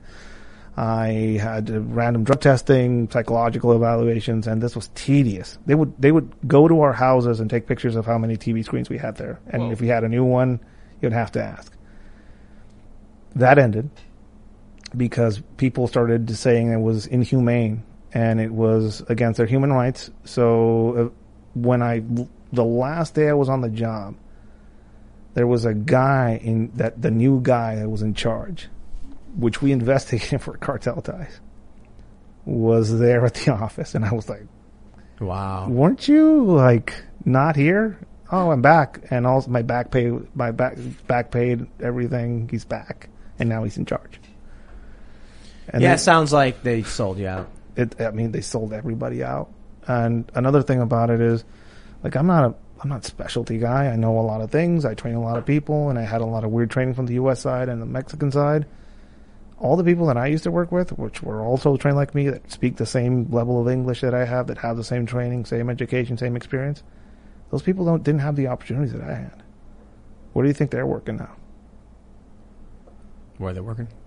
Twelve thousand dollars every two weeks, and they're working for one of the most largest cartel groups on the planet right So, now. so they were like basically every year they were testing and checking and checking to see if you'd been co-opted, and then who decided, like what president or who, what organization decided to stop? Uh, the last president was uh, the last president went through a process of kind of changing some of those things. Again, Mexico has six years of a presidency, and then it just goes into a process of amnesia, or everything that the last president did, even if it was good, is bad. And we went from the far right down there, which which was Felipe Calderon, which started the drug war, to a president now that invited the Venezuelan military to march on Mexican Independence Day and shout "Viva Maduro! Viva la Revolucion!" Uh, so that's what we're going through right now. And most of the people that I used to work with, I mean, they clearly were like, "This is BS. Let's just go to work for the bad guys or the good guys, depending on where you're down, uh, right? Where, where you are down there." You can see what this this like leftist Maduro stuff manifests into. I mean, this this guy went to the poppy fields and said, "What about our drugs?" Yeah, it's, it's, it's a it's they're they're normalizing a bunch of stuff that is it's not normal. You know, Well, it's it's it's gonna it's a fire. It's a fire that's spreading. it's a fire. It's also what's what's left over after the fire burns down the forest? Uh, Burnt husks. and also that, I mean that when I say normalizing things, I mean when he leaves office, things are normal. The president going to Sinaloa and talking about supporting poppy field uh, plantations and and uh, shaking hands with uh, a no, like El Chapo Guzman's mom and the lawyer and um, naming the former governor of Sinaloa the ambassador to Spain, which is the the, the door of drugs into into Europe. Wow. but he just does it because it's fine because he's the president and it's okay and it's fine and the the the um the just the, the behavior and the the people that are being invited in and the open relationship to Cuba now and Cuban intelligence being all over the country now it's kind of weird I want to I want to pull up this story real quick. Um, this is from the BBC. Biden said, "quote People will pay for horseback charge on migrants at border." So I'm sure you heard the fake news that the guy, the border patrol guys were riding the horses, and the photos came out, and the left and Democrats were like, "They're whips." I So then what happened is the Biden administration was like, okay, you can't use horses anymore. And now Biden's saying they're going to pay. The reason I bring this up is you were just talking about how, you know, once, once the left came in, all of a sudden they were m- much more in favor or at least, uh, Yeah. you know, it's like uh. So the the, the pr- current president down there said, "Abrazos no balazos, hugs not bullets." That was his whole counter.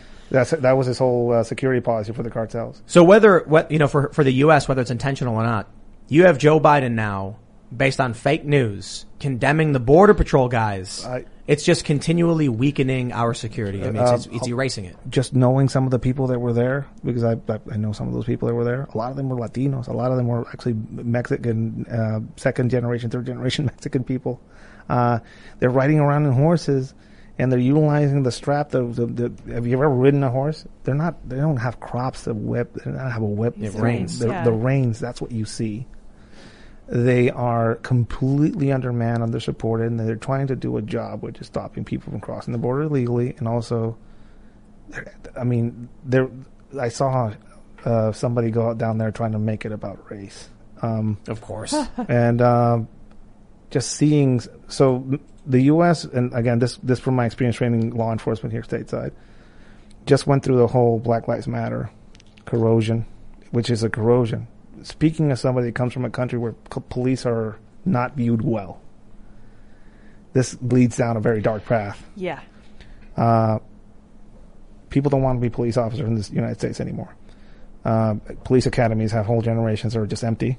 Um, there's places where they don't have police. You know, they can't pay them enough, and or you can't get paid enough to work in some of these places. That leads to a void, an authority and policing void in some places. Um, what comes next? You know, Mexico comes next. You know, uh, the corrosion of a of a of the small rules getting set to the side. Small rules get set to the side. You know, you can walk into a you know a, a Target in California and just fill a bag full of stuff and just walk out, and no problem, as long as it doesn't pass. Just. That's mm-hmm. you know small rules. And I, I'm from Tijuana. You know, it's not it's not a, it's not a it's not a first world place. But I go to LA and I want to wash my want to wash my hands afterwards. Right? It's amazing to see how it's slowly shifting. The corrosion that's come in this country as far as being against law enforcement. Again, not all law enforcement is okay. There's bad people in law enforcement. There's bad, horrible people in law enforcement in Mexico. Uh, there's for, there, there's people that did horrible things here in the states. There's people that are corrupt that are working for law enforcement. There are people that shouldn't be working for law enforcement here stateside that have a, a completely bad mindset as far as what they're doing. But what comes if you don't have a police force? You know, like I was in Port, uh, the, I was in the Portland riots, day 101 of the Portland riots. I went out there. Oh wow. People be like, Ed, you're going to be out there? Yeah. What do you want to do? What do you want to see? I, I always want to go to the weird places. So I went to the riots. Uh, 2% CS gas was being utilized against the protesters, which is basically pepper. Yeah. And something you put on your steak. There was a snack cart going through the protest line, which is pretty amazing. There was a little Asian uh, uh, girl with a bicycle helmet shouting, you know, kill the police or something like that. And then somebody threw a Molotov uh, at the police and it landed on the feet of a protester there. Who do you think all of them screamed for when that happened? Of course. And the you know state police walked over, put him out, and then went back through the line. You want to know what would happen if there were no police? I'll tell you. If something like Portland happened in a place where there were no police, the locals would walk out with their guns and it would not be pretty. See, the issue is in places like Portland where you do have the right to keep and bear arms more so than many other states, regular people know if Antifa shows up with Molotov cocktails and I defend myself, I go to prison. So they don't do it. It's because they're scared of the police and the police allow Antifa free reign. Yeah. So I'm not, I've not been a big fan of, you know, the police over that specifically and over the, the lockdown stuff. And a lot of people have said, oh, you can't blame the cops, you gotta blame the leadership. And I'm like, no, I think if the cop walked up to the guy and arrested him and said, you deal with it later, at the very least, you know, that would slowly start putting a stop to these things. If they started actively, you know, going where these rioters were going when they go into residential neighborhoods and stopping them from going to people's homes and threatening the, the residents. I was not doing it though. I was there for a night, and I I'm not the you know the smartest you know man alive or anything like that, but I was there for a night, and I could figure out that all these people there were not from Portland, that they were all uh, bussed in. And or drove in and all uh, carpooled in. I could tell you exactly where they parked. I could tell you where their plates were from. I could tell you where they were car surfing. I could tell you it, just by walking around there and hearing their conversations. I could tell you what social media they were utilizing to organize their endeavors. And it was all a show. It was Look- all look- a played out show. Look at the McCloskeys, right? You can criticize them for waving the guns around or whatever, but the point is, a, a, a group of Black Lives Matter people broke into private property, and when they simply brandished their weapons on their own property as people were on their property and said, get out, they got arrested and charged for it. Yeah. So regular people know this. Antifa gets free reign, Black Lives Matter gets free reign, you can't defend yourself. Remove the police, people start defending themselves. The riots are over instantly. People, it would not be, it would not look good, and I would not want to see what happens. But I tell you, if the cops won't actually enforce this, if the justice department, if the justice system will not hold these people to account, eventually the police start losing support. We start seeing things like we did, where where Trump supporters and conservatives were throwing the Blue Lives Matter flag on the ground and stomping on it. Yeah. And then eventually they're like, I don't care, get rid of the cops. Whatever, so be it. If you're not going to protect me, you're going to ignore what they do and then come at me when I try to pr- protect myself, like we've seen in the press numerous times. People are going to say no to it. It's a small As long rules- as they're paying attention. It's the small rules that go first, and then the big ones start getting corroded. And I think we're past the small rules part. And, oh yeah, it's and, it's it's insane. and, and and again, I come from a country where that happened probably in the '80s and the '90s, Right. and this is the this is what comes after. You know, Mad Max level. The cars. fact, and, and you see the Haitian migrants walking back and forth. Yeah. There's no border. I'm sorry, there's no border. You can't There's- call it a border. It's not. That's not correct. It's it's not there. There's no border, and also the people that are enforcing the border on this side are now even more neutered than they were. Right. So you go into you know hypotheticals, and you know it, again, if somebody like some evil entity out there wanted to do something on the border, Christmas right now, Christmas, yeah, Navidad, you know, Yep. this is Christmas right now, you know, uh, uh, and also, who wants to go into border protection, you know, that you know now, like Who wants to go into that any job? of these jobs? Geez, look what that, that guy with the reins. He's getting being demonized by the president. They took for- their horses for- away Right. over fake news. Biden is is attacking them, saying they'll pay because people on, Because on, on the picture. Democrat. th- This is what happens every single time. This is why. Look, the Democrats come out and say Hunter Biden's laptop story is fake news when it was real. They come out and they say RussiaGate is real news when it's fake. Ukraine Gate is real news when it's fake. They say uh, uh, they're whipping people. It's fake news. How often are we going to see our culture, our country capitulate to the lies from these psychopaths who just scream random garbage when they panic? Yeah, I mean the, the racism thing with a with one of the most Latin groups of federal p- police out there is pretty insane. Uh, I don't get me wrong, I I'm a migrant, like I'm a legal resident of this country. I went through my mig- my my, my uh, process during Trump's election, which made my process that usually takes six months into one that took two years. And I'm not a fan, and I was pretty disappointed, but I went through it legally, right? I went through it legally, and I'm an idiot. You just wait. Que- uh, que- and uh, I'll say it in Spanish, que pendejo. You know, I should I, I, sh- I should have just you know just sat on that board and just crossed and get shipped out to any you know whatever. Wherever you want. uh, I got, I got, I got friends. I have a friend in Eastern Europe, and it's actually a brutal conversation to be like, I would like my friend to simply visit, simply visit, you know, two weeks, come see America for once, damn near impossible. And then she's like, should I just go to Mexico? And I was like, well, I can't, you know, obviously I understand you're, you're joking, yeah. right? But that's the reality of like, even people in other countries are like, that, that's why you see people in Africa fly to Brazil and then come to Mexico because they know the border it doesn't it's, exist. It's, it's an open joke internationally that you know it's it's a hard thing to get a visa, but it's easy to just travel to Mexico. Yep. And it's not you don't so that you don't even need a visa to go to Mexico. You can just violently cross the southern border into Mexico, beat beat federal police in Mexico, beat them up, cross the border violently, just make it all the way through, go to the border and be welcomed on the other side. That they'll fight. So they'll fight the police and in the southern Yeah. border. They'll fight the police in the southern border. They'll throw rocks at them. They'll they'll they'll be violent towards them. Uh, they will go through communities, and all the communities are just doing this to them. You know, just go Keep going. past. Yeah. The pro- there was there were pro when the first caravan uh, car- migrant caravan came up into Tijuana, the locals protested. Uh, Yeah, I remember that. The "Make Tijuana Great Again" hats, which I may or may not have something to do with that. um, the, the, the, the, the, the locals made the, uh, were wearing, the, the mayor of Tijuana was wearing a Make Tijuana Great Again hat, right? But the, they, they were like called racist. Like, all these guys are brown, right? And also we just absorbed a whole segment of the population of the Haitian migrants coming into Tijuana, which they, they're, they're, I mean, as far as the, the, our experience with them, they were pretty good. They, they, they melded into the populace. They worked. They're fine. Now these, uh, Hondurans came in and they were saying that they were going to turn Tijuana into Honduras, right? They, they were saying that they were going to shoot people that they wanted to mess with them. You know, two of them got picked up by the cartels immediately. Whoa.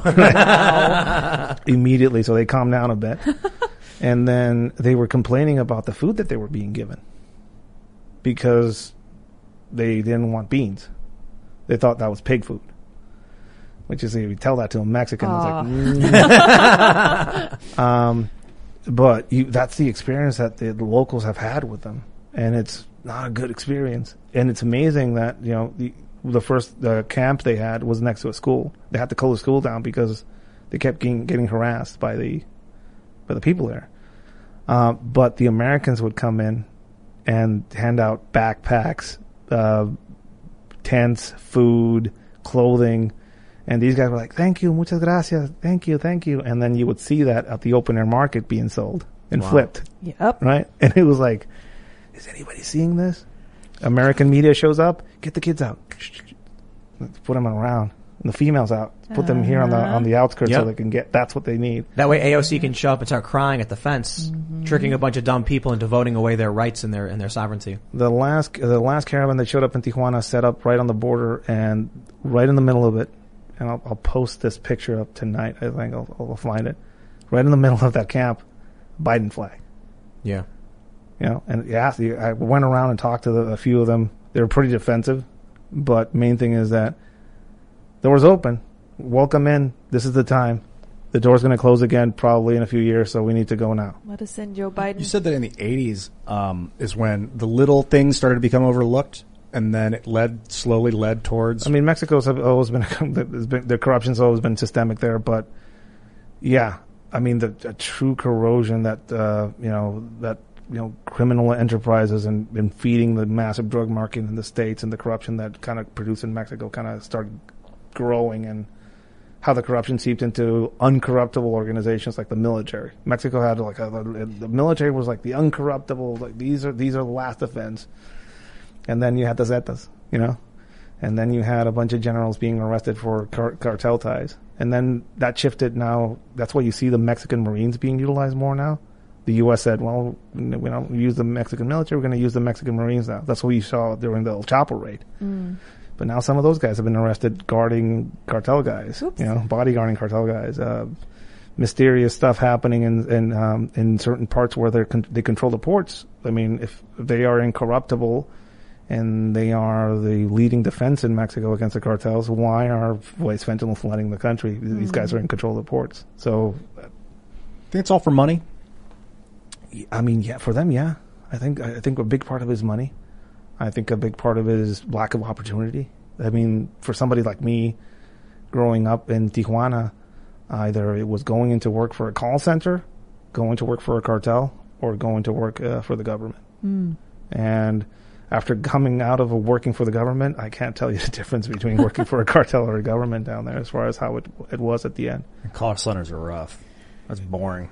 I mean, th- th- that's that, that's the opportunity you have down there. Wow. Right? Uh, I, I was in I was studying medicine when 9/11 happened, and the economy just went in the toilet down there after that because nobody wanted to cross the border and have fun in Tijuana anymore.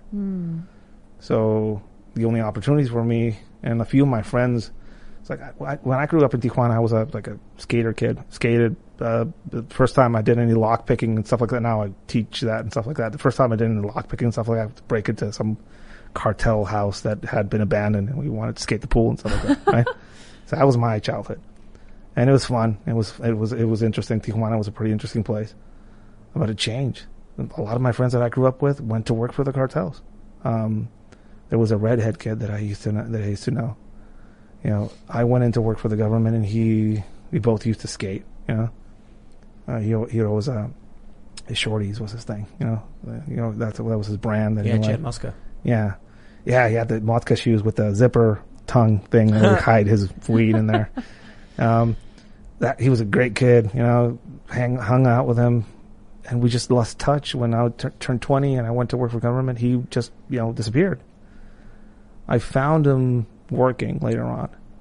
I was walking across a gas station or doing some surveillance stuff, and he called me over like, "God, Ed, oh shit!" Like wearing a, uh, a AK-47 uh, magazine carrier and an AK in his hand. It's like, hey, what's up, man? It's like, hey, what's up? Come over. It's like, ah, you come over here. so I, I, I wasn't in uniform. I wasn't. I was carrying a gun. I was working, but I wasn't doing anything specific uh, as far as being overtly what I was. Called me over, gave me a hug. Was like, hey, dude, like, what have you been doing? Oh, just you know, fucking, you know, looking for work and stuff like that. And he leaned over and said, I know what you do living. You probably, you probably better get out of here. It's like, yeah, dude, I'm sorry, man. Yeah. What's up with you? I'm like, I'm just working here. You should come over. Like, it's a good, I mean, it's well paying and shit like that. I'm like, ah, figure it out. dude.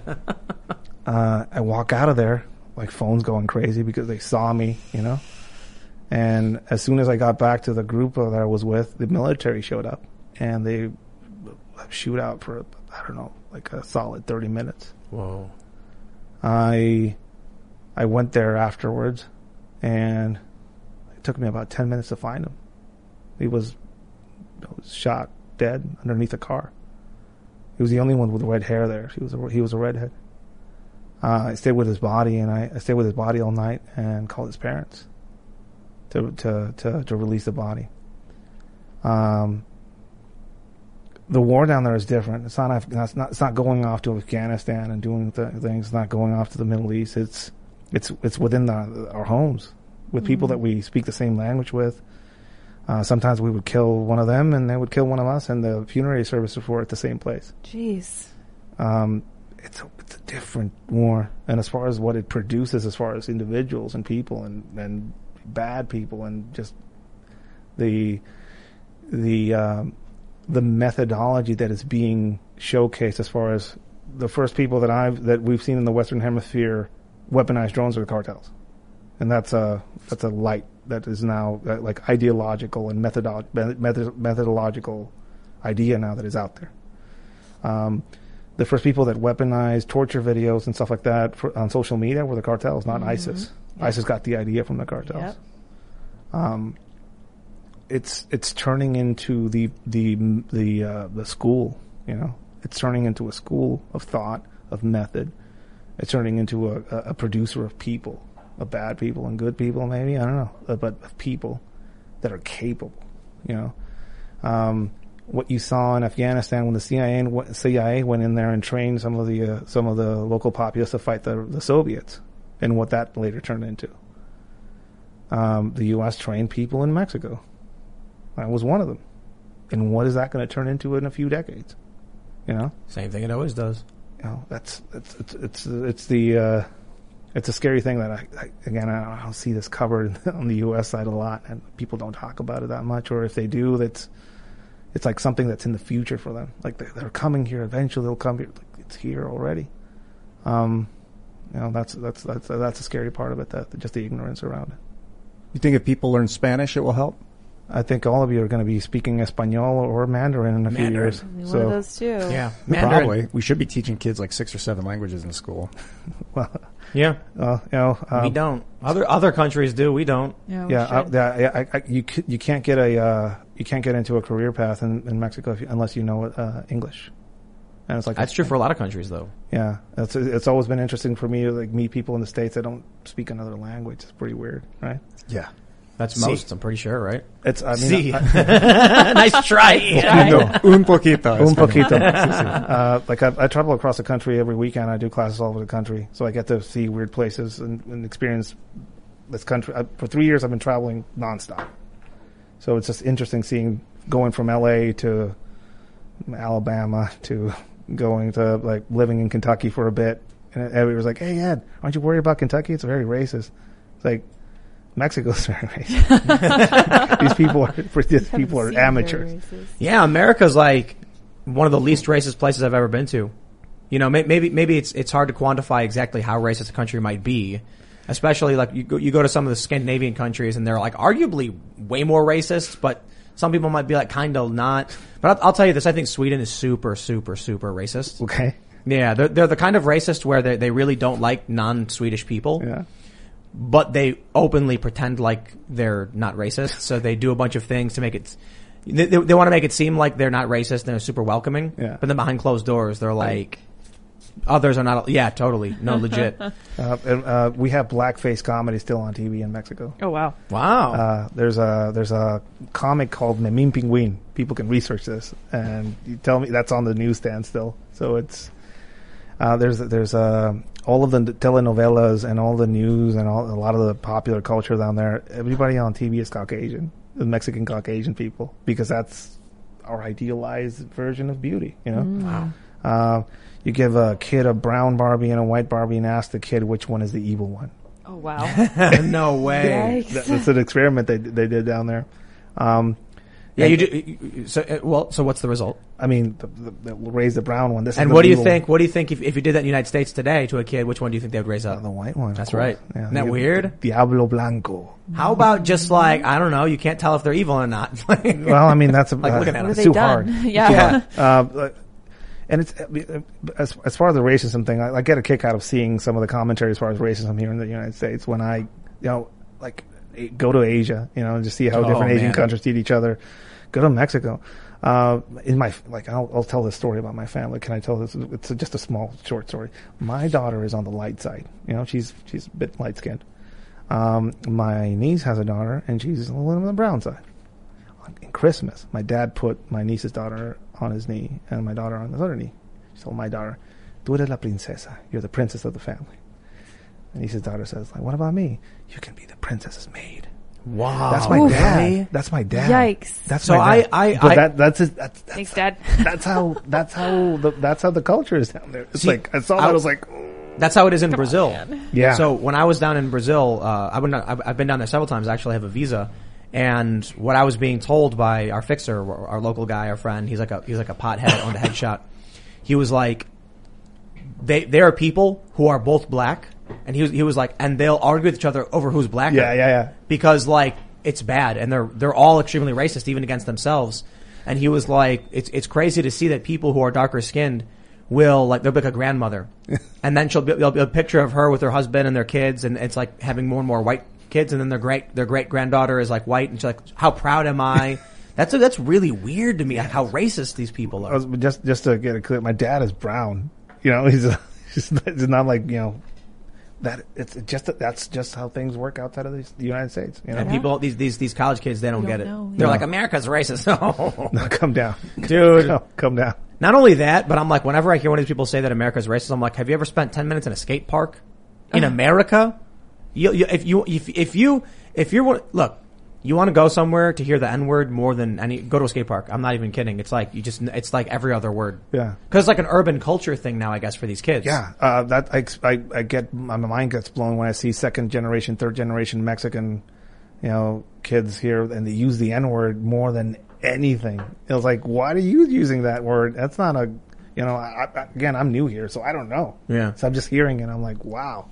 Let's go to su- culture. Let's go to super chats, everybody. If you haven't already, smash that like button. Subscribe to the channel. We we love hanging out on Friday nights. We always try to just kind of like chill, lay back, and make Friday nights just a little different. Not so heavily focused on like the news cycle of the week or whatever, like we do in the earlier earlier in the week. It's more chill, more chill. So uh, smash that like button. Send your super chats. We're going to read some of your comments right here. All right, let's see. Jackson Dowdle says, "Can you have a debate between an ANCAP and a populist like Bryan Caplan and Jack Murphy?" Yes. Bryan Caplan. Not familiar with who Bryan Caplan is, but you know, we can certainly organize something like that. That'd be fun. All right, this question I'm assuming is for uh, Ian. Duck Tater says, "So did any of the cults ever manage to summon Cthulhu? Is that what actually happened in 2020?" I defer to Ed. I mean, I don't know. Uh, I, ga- I, uh, I gave a death whistle to Joe Rogan that he blew, and that everybody blames the COVID on that. So I don't know. No, for real. Yeah. So I, uh, so in Mexico they have these uh, death whistles. It's an Aztec death whistle. Supposedly, when the Aztecs would attack a village, they would blow those every night before they attacked to just keep people up. You know. Yeah. So I Disorienting. said, And this then is- he blew it. I said, "That's pretty cool. You want this?" Like, oh yeah. He blew it on the show. Yeah. Like, so wait, Joe Rogan blew the death whistle on his show. yeah. That All- proves it. There's a few of them, you know. So maybe that. no fear. Maybe That I don't know. it. I don't know if it's Cthulhu. Maybe some somebody Aztec version of Cthulhu. You know. Yeah, I don't guess know. I guess the answer is no. Short answer. All right. Stephen Valdez says, "Ed is a legend. Ed, are you ever going to write a book?" It's uh, it's uh, yeah, yeah. That's uh, it's not what people think. I'm not. uh Most of my writing is going to be related to post traumatic stress uh, processing. Yeah. You were saying psychedelics have helped. Uh, some certain certain certain types of psychedelics have have helped in the processing part of it. Yeah, um, it's it's uh. Every now and then I write these things called fever dreams and I post them up on my Instagram account and they they seem to touch people. Uh, it's my my world has ended a few times in a lot of ways. And uh, talking about some of the traumas, talk, talking about some of the. I mean, I, I'm nine months on the wagon right now. So it was like how how many years were you involved in this experience? Uh, Twelve years working, and uh, right now six years on the road, uh, teaching, training, and stuff like that. So it's it's been a road. Before we before we move on, I have to ask you: Do you think that the reason that some of these military members and police officers use this symbol of Santa Muerte is because it takes some of the guilt of killing other people off of them? Uh, it is definitely uh, yes. They have dispensation. Um, you uh, and so in a place where the government is re- doesn't really have your back, and there is no realistic. Um, so, like in the U.S., you go off and fight for your country, and you get back, and sometimes you get flag w- waved on you. You get, you know, if you wear a uniform, you fly.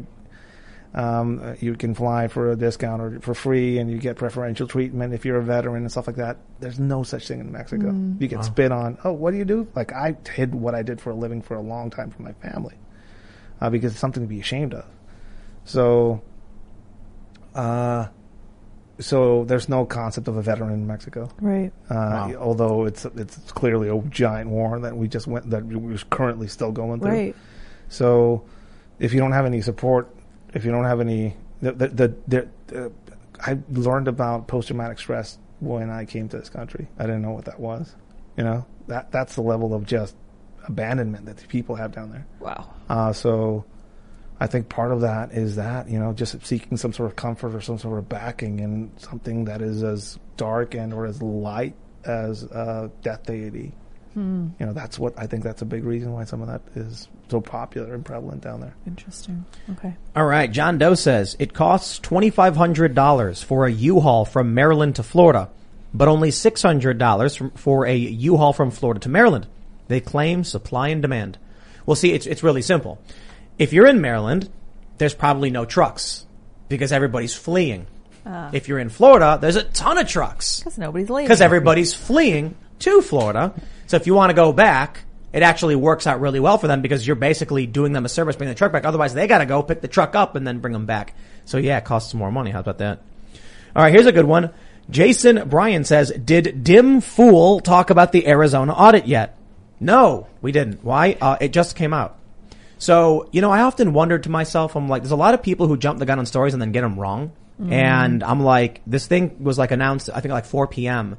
And there's like no way I'd have enough time to go through what they said to talk about it on a show. But, you know, here's, I'll tell you this.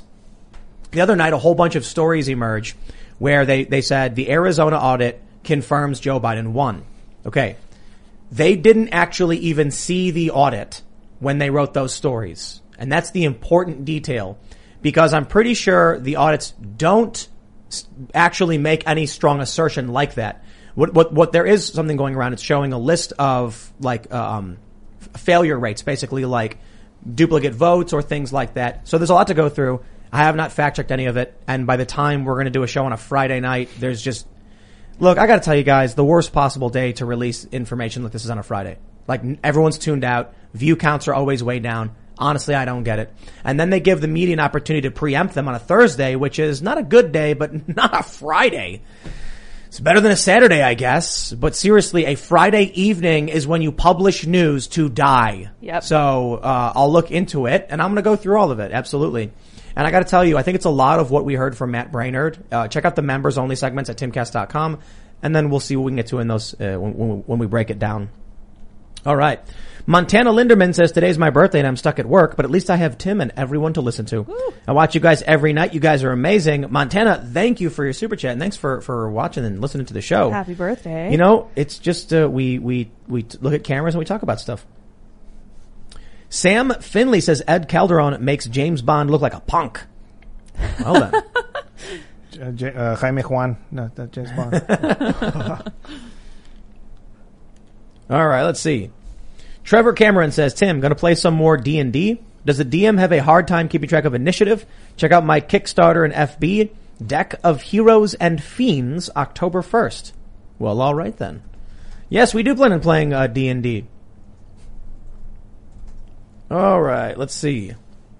A lot of people want me to talk about the Arizona audit and, uh, you know, obviously there's a bunch of super chats throughout the show being like, talk about it, talk about it, talk about it. It's like, I have to go through it and like fact check it. Here, here's the thing. With a lot of stories like, um, Afghanistan, initially my assessment is based on the preliminary reports and then it turns out like I didn't realize in the start of the Afghanistan withdrawal that we abandoned Bagram the way we did. So my assessment was like changed and I was like, wait a minute, I read this Wall Street Journal article, look what they're doing. Here's the challenge with the AZ audit. As you probably already know, the mainstream media is not going to do a fair assessment of what the details are, which means this is one of the stories, along with many other, that we actually have to have our crew dig into, and we're going to do it. We're gonna we're gonna look into it. Um, that being said, my opinion is you want to we want to know the easiest way to make sure a Republican never wins again is convince them all you can't win, Hmm. and then they don't go out and vote. So you've got Democrats going door to door. Look at it this way: New York City. How many people live on one city block in New York City? A oh, lot. 10,000? I'm just a guess. Now, one the same distance in a rural county. How many people live on that same distance? One. Yeah. Two. So when you're in when you when you're in New York and you've got universal mail-in voting, and two little Democratic activists can say we're going to spend you know an hour on one city block, they can talk to a thousand people. If a Republican wants to go to a suburban area, one city block is going to get them what twenty five. So with ma- universal mail-in voting, denser population areas are substantially easier for voter for voter turnout drives. They knock on the door. Did you vote yet? You didn't. There it is. Fill it out. Have a nice day. Did you vote yet? Republicans doing it. Serious disadvantages. Yeah. So I think you got you got you got to focus on your ground game, your organizational uh, uh, powers. And I'll tell you this: whatever may be going on here, I think it's demoralizing people. I think the audits are great. I think do investigations build the trust, but man, do conservatives need to get their ground game going. And libertarians, to be honest. Democrats have ground game, dude. They know how to go door to door and they have the advantage of population density. I think that plays the biggest role. And that's exactly why there was such a major push for universal mail-in voting. It's overt. That's why they were screaming when they said Donald Trump was stealing mailboxes. Because that is what gives them their major advantage. And it's not breaking the rules. It's like the law was changed for universal mail-in voting. I had a There friend that did work the Obama campaign in 2000, I think 12, and he said it was so incredibly organized and effective. And then he worked the Bernie Sanders campaign in 2016. He said it was terrible. So I have a feeling it's not just Democrats; it's it's this establishment. These- exactly. They know how to run a machine. And, and the establishment Republicans don't want Trump or the populists. So they're like, it's all you. And it's, it's much more difficult. All right. Immediate casualty care says, perfect guest for the topic at hand as well as a guy to learn from when it goes wrong. Ed was kind enough to do an IG review our, uh, our low profile trauma kits asking for nothing in return. A good man who knows all things. Bad guy. Yeah. There you go. Yeah. what is that? What were those? Uh, it's a, it's a it's a low profile way to carry around medical equipment with you. You know, I mean, it's it's a scary time, and I'm not you know fear mongering, but it's a pretty good idea to have at least some basic knowledge uh, and base and, and materials to stop somebody from bleeding out. We have like 30 medical kits here. Uh, we had like six, and I was like, Tim, can we get two more? And he bought like 20. I was like, yeah, that's a good idea. Uh, Well, Just pass them out if we need it's- to. 30 employees. Give 'em to the We've neighbors. got multiple acres. Animals. it's it's it's not it's a it's a weird thing. Like it's uh, people want to go and shoot guns and and train how to fight with knives and do all this stuff, but they don't want to learn how to plug holes. You're gonna get Or- hurt. Yep. Or like I, every now I, I do training related to counter abduction, and everybody's like, oh, "When are we going to learn how to get our handcuffs?" That's coming, but first we need to talk about Narcan, Right. and first we need to talk about roofies and how to flush your system and how some uh, why chemical restraints are a thing. So you, you do uh, hostile environment training stuff like that. yeah, non-permissive environment training is what I got. What what it's called. I, I didn't name it that. That's what they, that's the first people that I started training here in the states said. Oh, that's non-permissive environments training. Okay. Do you, Uh, do you ever do you ever get these like really arrogant people who are just like they think they know more than you, they think they're hot stuff, and they're gonna survive the apocalypse. I, I well, I, you know, I, I get all types. I get the uh, some people that are preppers that prep, but they they can't you know run a mile. Yeah. Yep. Uh, I get the people that are really worried about COVID and they want to wear a, a gas mask when they go outside, but they just, they would just take some vitamins and you know eat healthy and just you know run a bit. You know, a little bit of that might help you. I, get all types. Uh, I did a I did a hostile environment training, and it was for insurance purposes. They made me do it. of course. But I've actually, you know, I'd actually been on the ground in a bunch of civil unrest, civil conflict, and um, bore like I was in Ukraine before it erupted into like the separatist fighting. I was in uh, Venezuela, which was like probably the scariest, where I had to flee the country.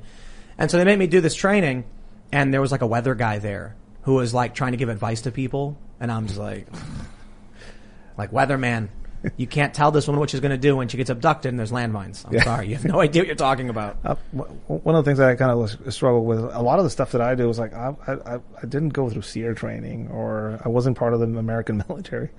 A lot of my teachers were like uh, the first person I saw get out of handcuffs and teach me how to get out of handcuffs was a 15 year old kid that was a meth dealer, right?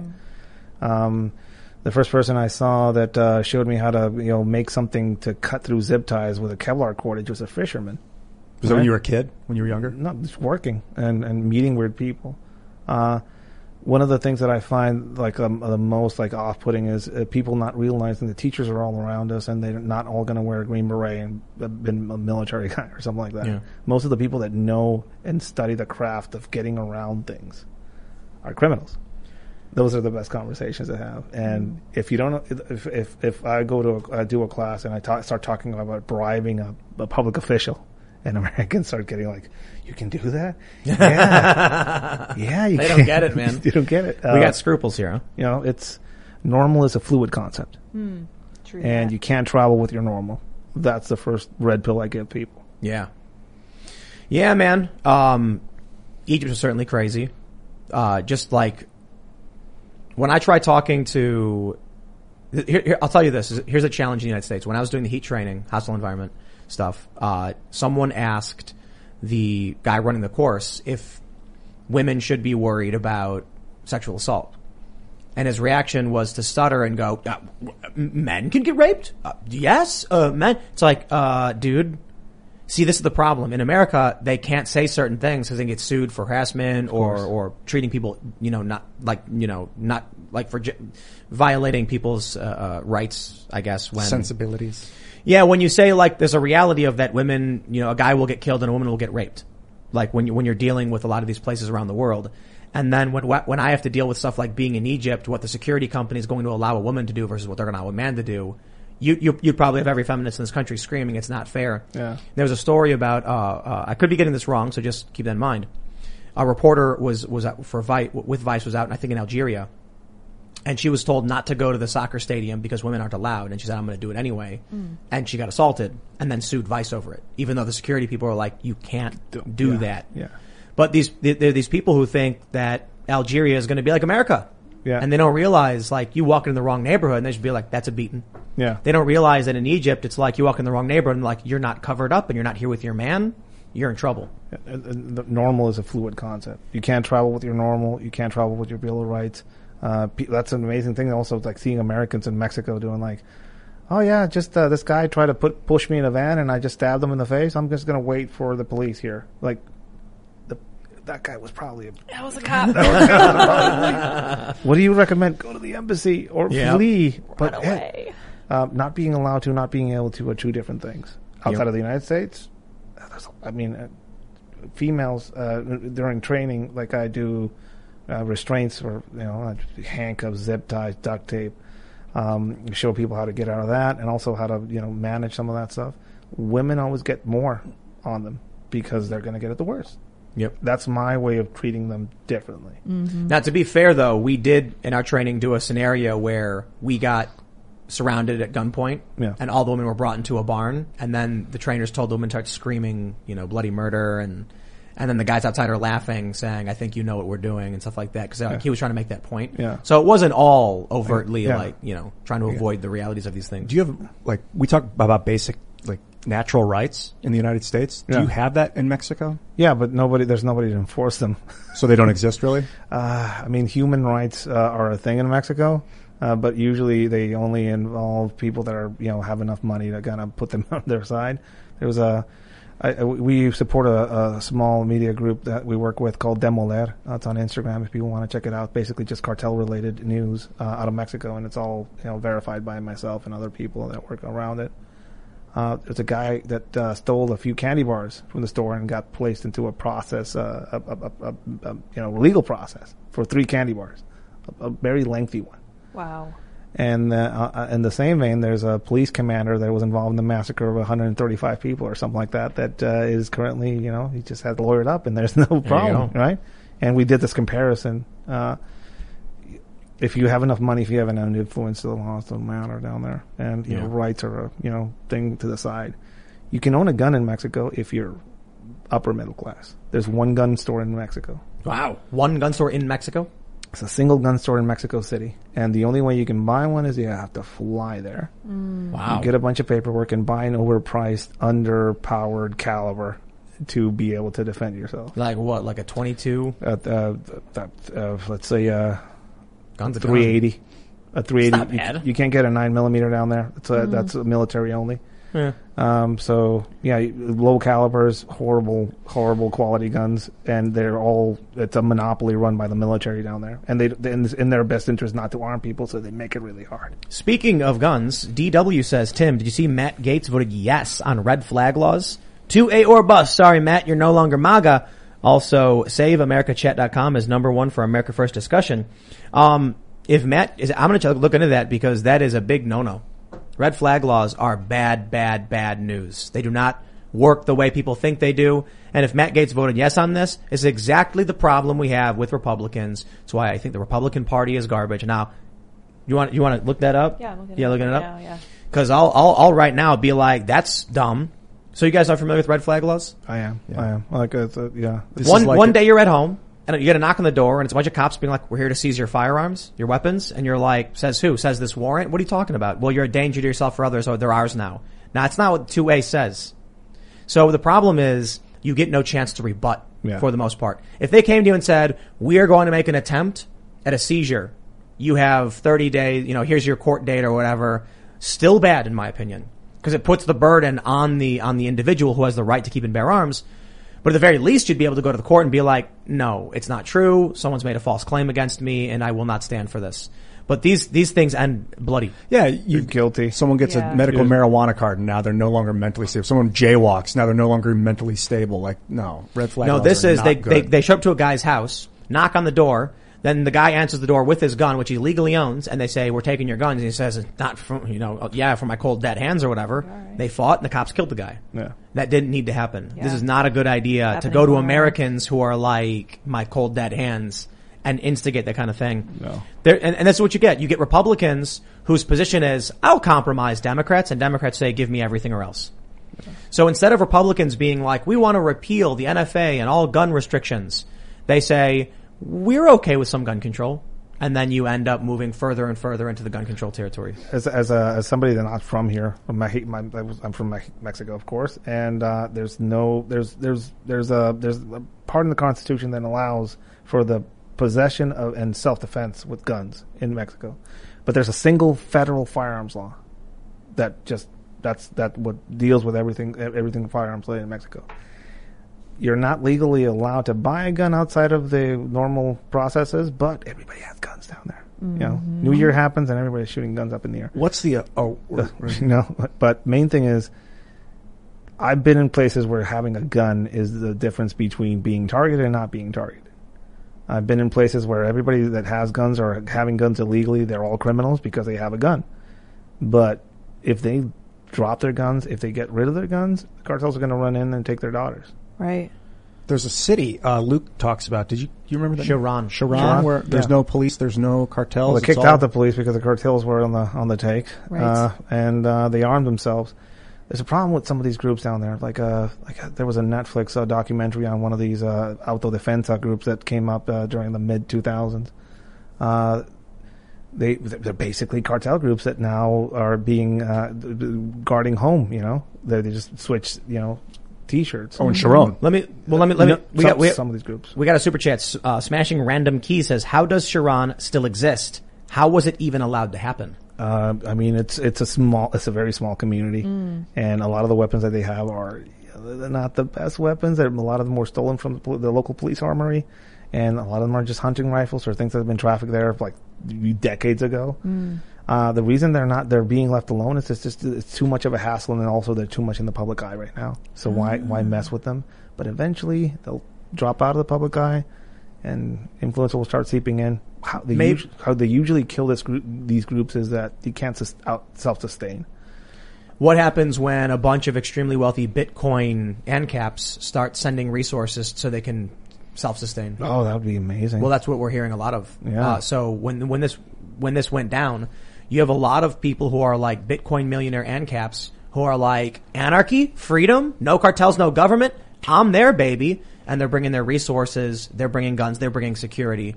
I mean, if if that's one way, another way is basically just televising the revolution, giving them eyes. Yeah. One of the pro- main problems that these communities have is that they don't have eyes. They don't have a way to mm-hmm. cast out their story, their their their their their reality. Like I, I get bombarded with pictures, videos, and stuff like that from all over Mexico, and they say, "Dude, Ed, please post this." I was like, "Where's this from? This is from here." Okay, just give me enough. I'll, I'll send it to Demolaire, or I send it to, or I post it myself. But the main thing is that news coverage down there doesn't want to put it up because it goes against the government, and that's not mm. that's not good. And up here, they they don't care unless it's like something specifically related or tied to the U.S. So main thing is giving these people voices, give these people the ability to tell their own stories and televise the revolution. If if they can figure that out, getting them guns, getting them bullets is only going to push them so far.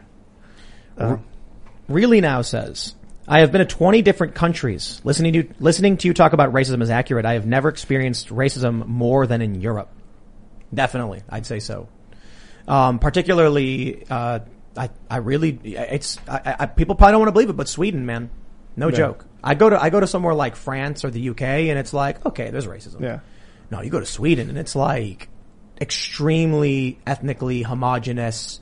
They pretend to not be racist, but boy, are they racist. They're, I, I'm telling you, man, I'm like in a car with a guy driving into a black neighborhood and he's shaking and freaking out, being like, don't make me do this, man. And we're like, calm down. What are you doing?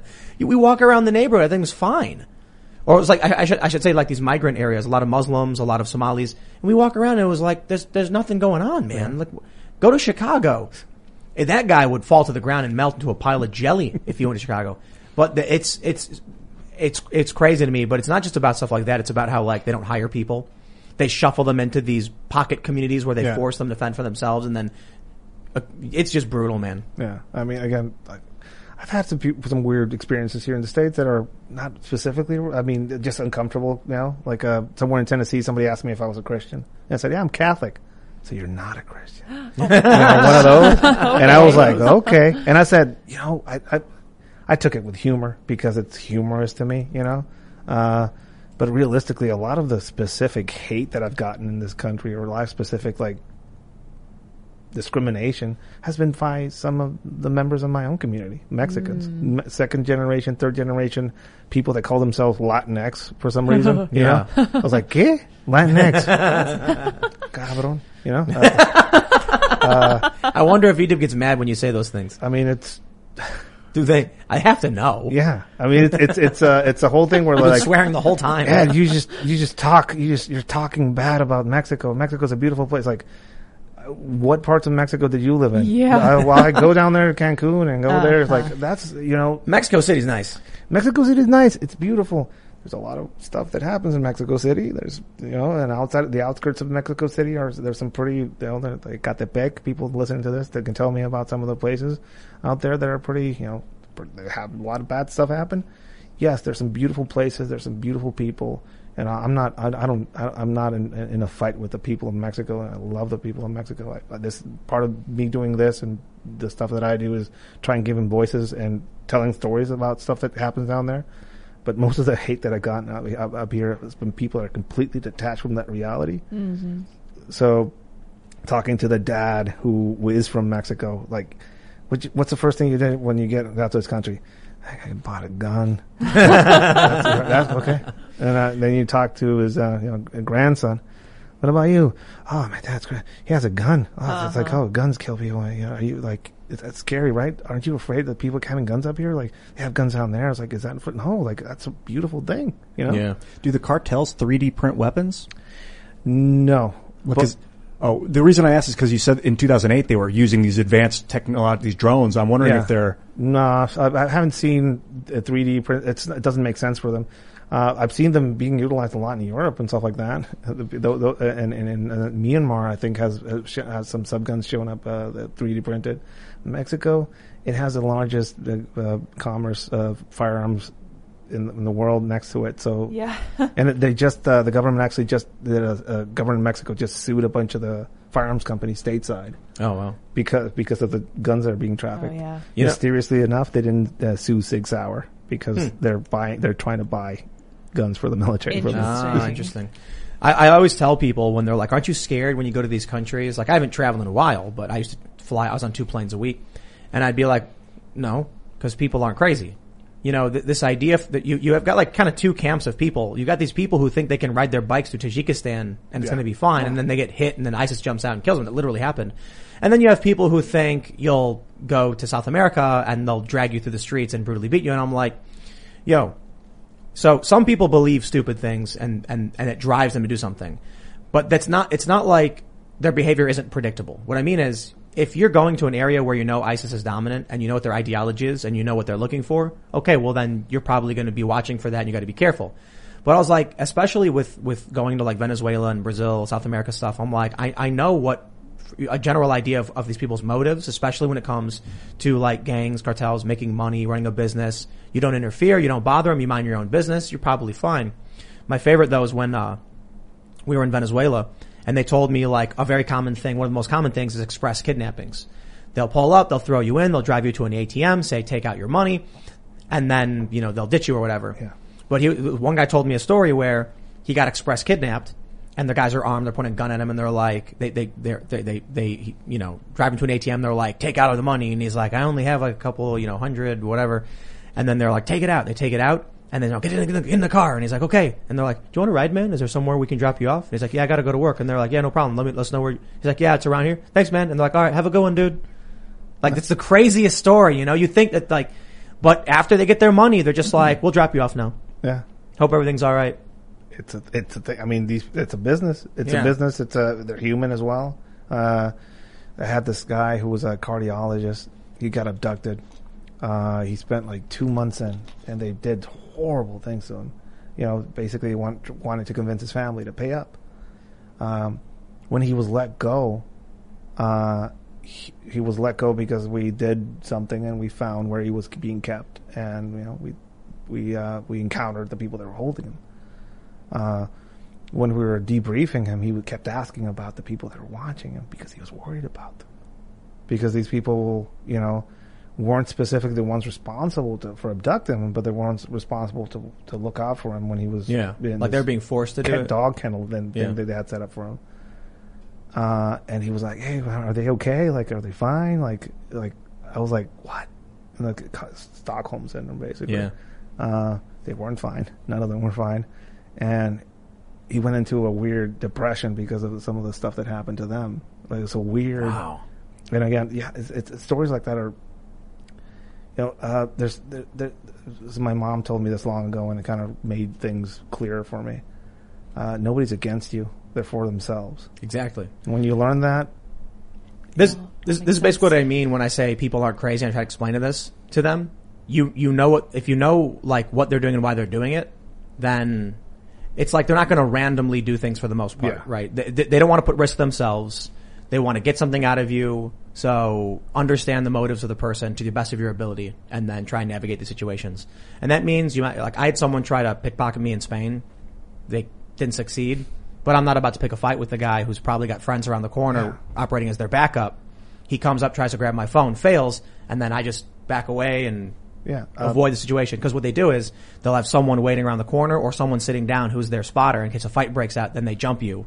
So it's like he failed. It's better that he's like, my risk is too high right now. I'm going to walk, and I'm like, and I'm not going to get into a fight with him. Yeah. Yeah, part part of that that uh, normal is a fluid concept. The lesson that I give people is, you know, I can like walk around here with my iPhone, but somewhere else that's going to be a meal uh, for a few weeks for somebody. I can walk Month's around. here- salary. yeah, I can walk around here with my earring, but I'll, I'll you know go to Brazil and it's going to rip ripped off your ear. Yeah. Don't be a resource. Check yourself. Uh, make a travel debit card with a with a with a, a prepaid travel debit card. Carry a travel phone. Um, carry a burner phone that you can give out to somebody. Just give give out as a gift. You know, uh, every now and then I do security contracting jobs, and the first thing I do is I go to the parking attendant, go to the maître d', or go to the guy the, the guy that knows everything, and I give him a phone, a, a, a smartphone that's worth probably like one hundred and fifty dollars or two hundred dollars on eBay, and I get the best intel on the planet there. Yep. I just call him directly. When I'm done, you can keep the phone. Really? Yeah. yes. Key to the city. You know Yeah, dude. you know but again it's it's weird to, to tell people like ed so what can i make to defend myself uh, buy a phone give it to somebody there make a friend Yeah. there you Friends. go That's I what love you it. mean. invest in Yeah. people Yep. Right on, right on, man. Well, it's uh, it's been rad having you. For everybody else, thanks for hanging out on this Friday night. Smash that like button, subscribe. You can follow me at Timcast. You can follow the show at TimCastIRL. Make sure you check out YouTube.com slash CastCastle. We're going to a top secret location this weekend, which is going to be a crazy vlog, which will probably be up on Monday. Maybe we'll see how it goes, but it's going to be a whole lot of fun. Like I can't say too much. We just got to go and film it first. But uh, Ed, Ed, is there anything else you want to shout out? Website, book? uh, ch- uh, check Twitter. out check out my instagram edsmanifesto.com and check out our news source demo lair on on instagram Demo lair. demo lair Thanks for coming, man. That was great. thank you Good. Love you, Ed. That was really, really fun, man. Thanks. thank you Um, Lydia? Oh, I mean Crossland, by the way. Oh way. yeah, I was Whatever. gonna say, are you telling who you are? It's all about Ed, man. Yeah, there we go. Okay, yeah. Now that we know who Ian is, I really appreciate Ed coming a lot. I feel like I learned so much, and I'm gonna have to go back and watch your different appearances on Joe Rogan as well. I am Sour Patch Lids. I push buttons in the corner for a living. Thank you guys for coming.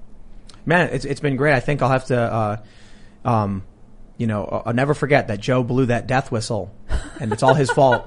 That's So- it. Yeah, can someone I'm get him on the horn? Yeah. Joe, what have you done? But uh, hey, man, it's been a blast. And for everybody else, thanks so much for hanging out. And we will see you all at the Cast Castle vlog over at youtube.com slash castcastle or timcast.com. Be a member. We got a huge library of content. You can always go there and search our massive list of podcasts with all of our guests. We got like a couple from Steve Bannon. We've got Jack, tons from Jack Posobiec, Will Chamberlain, all this awesome stuff. So definitely check that out and we'll see y'all next time. Bye, guys.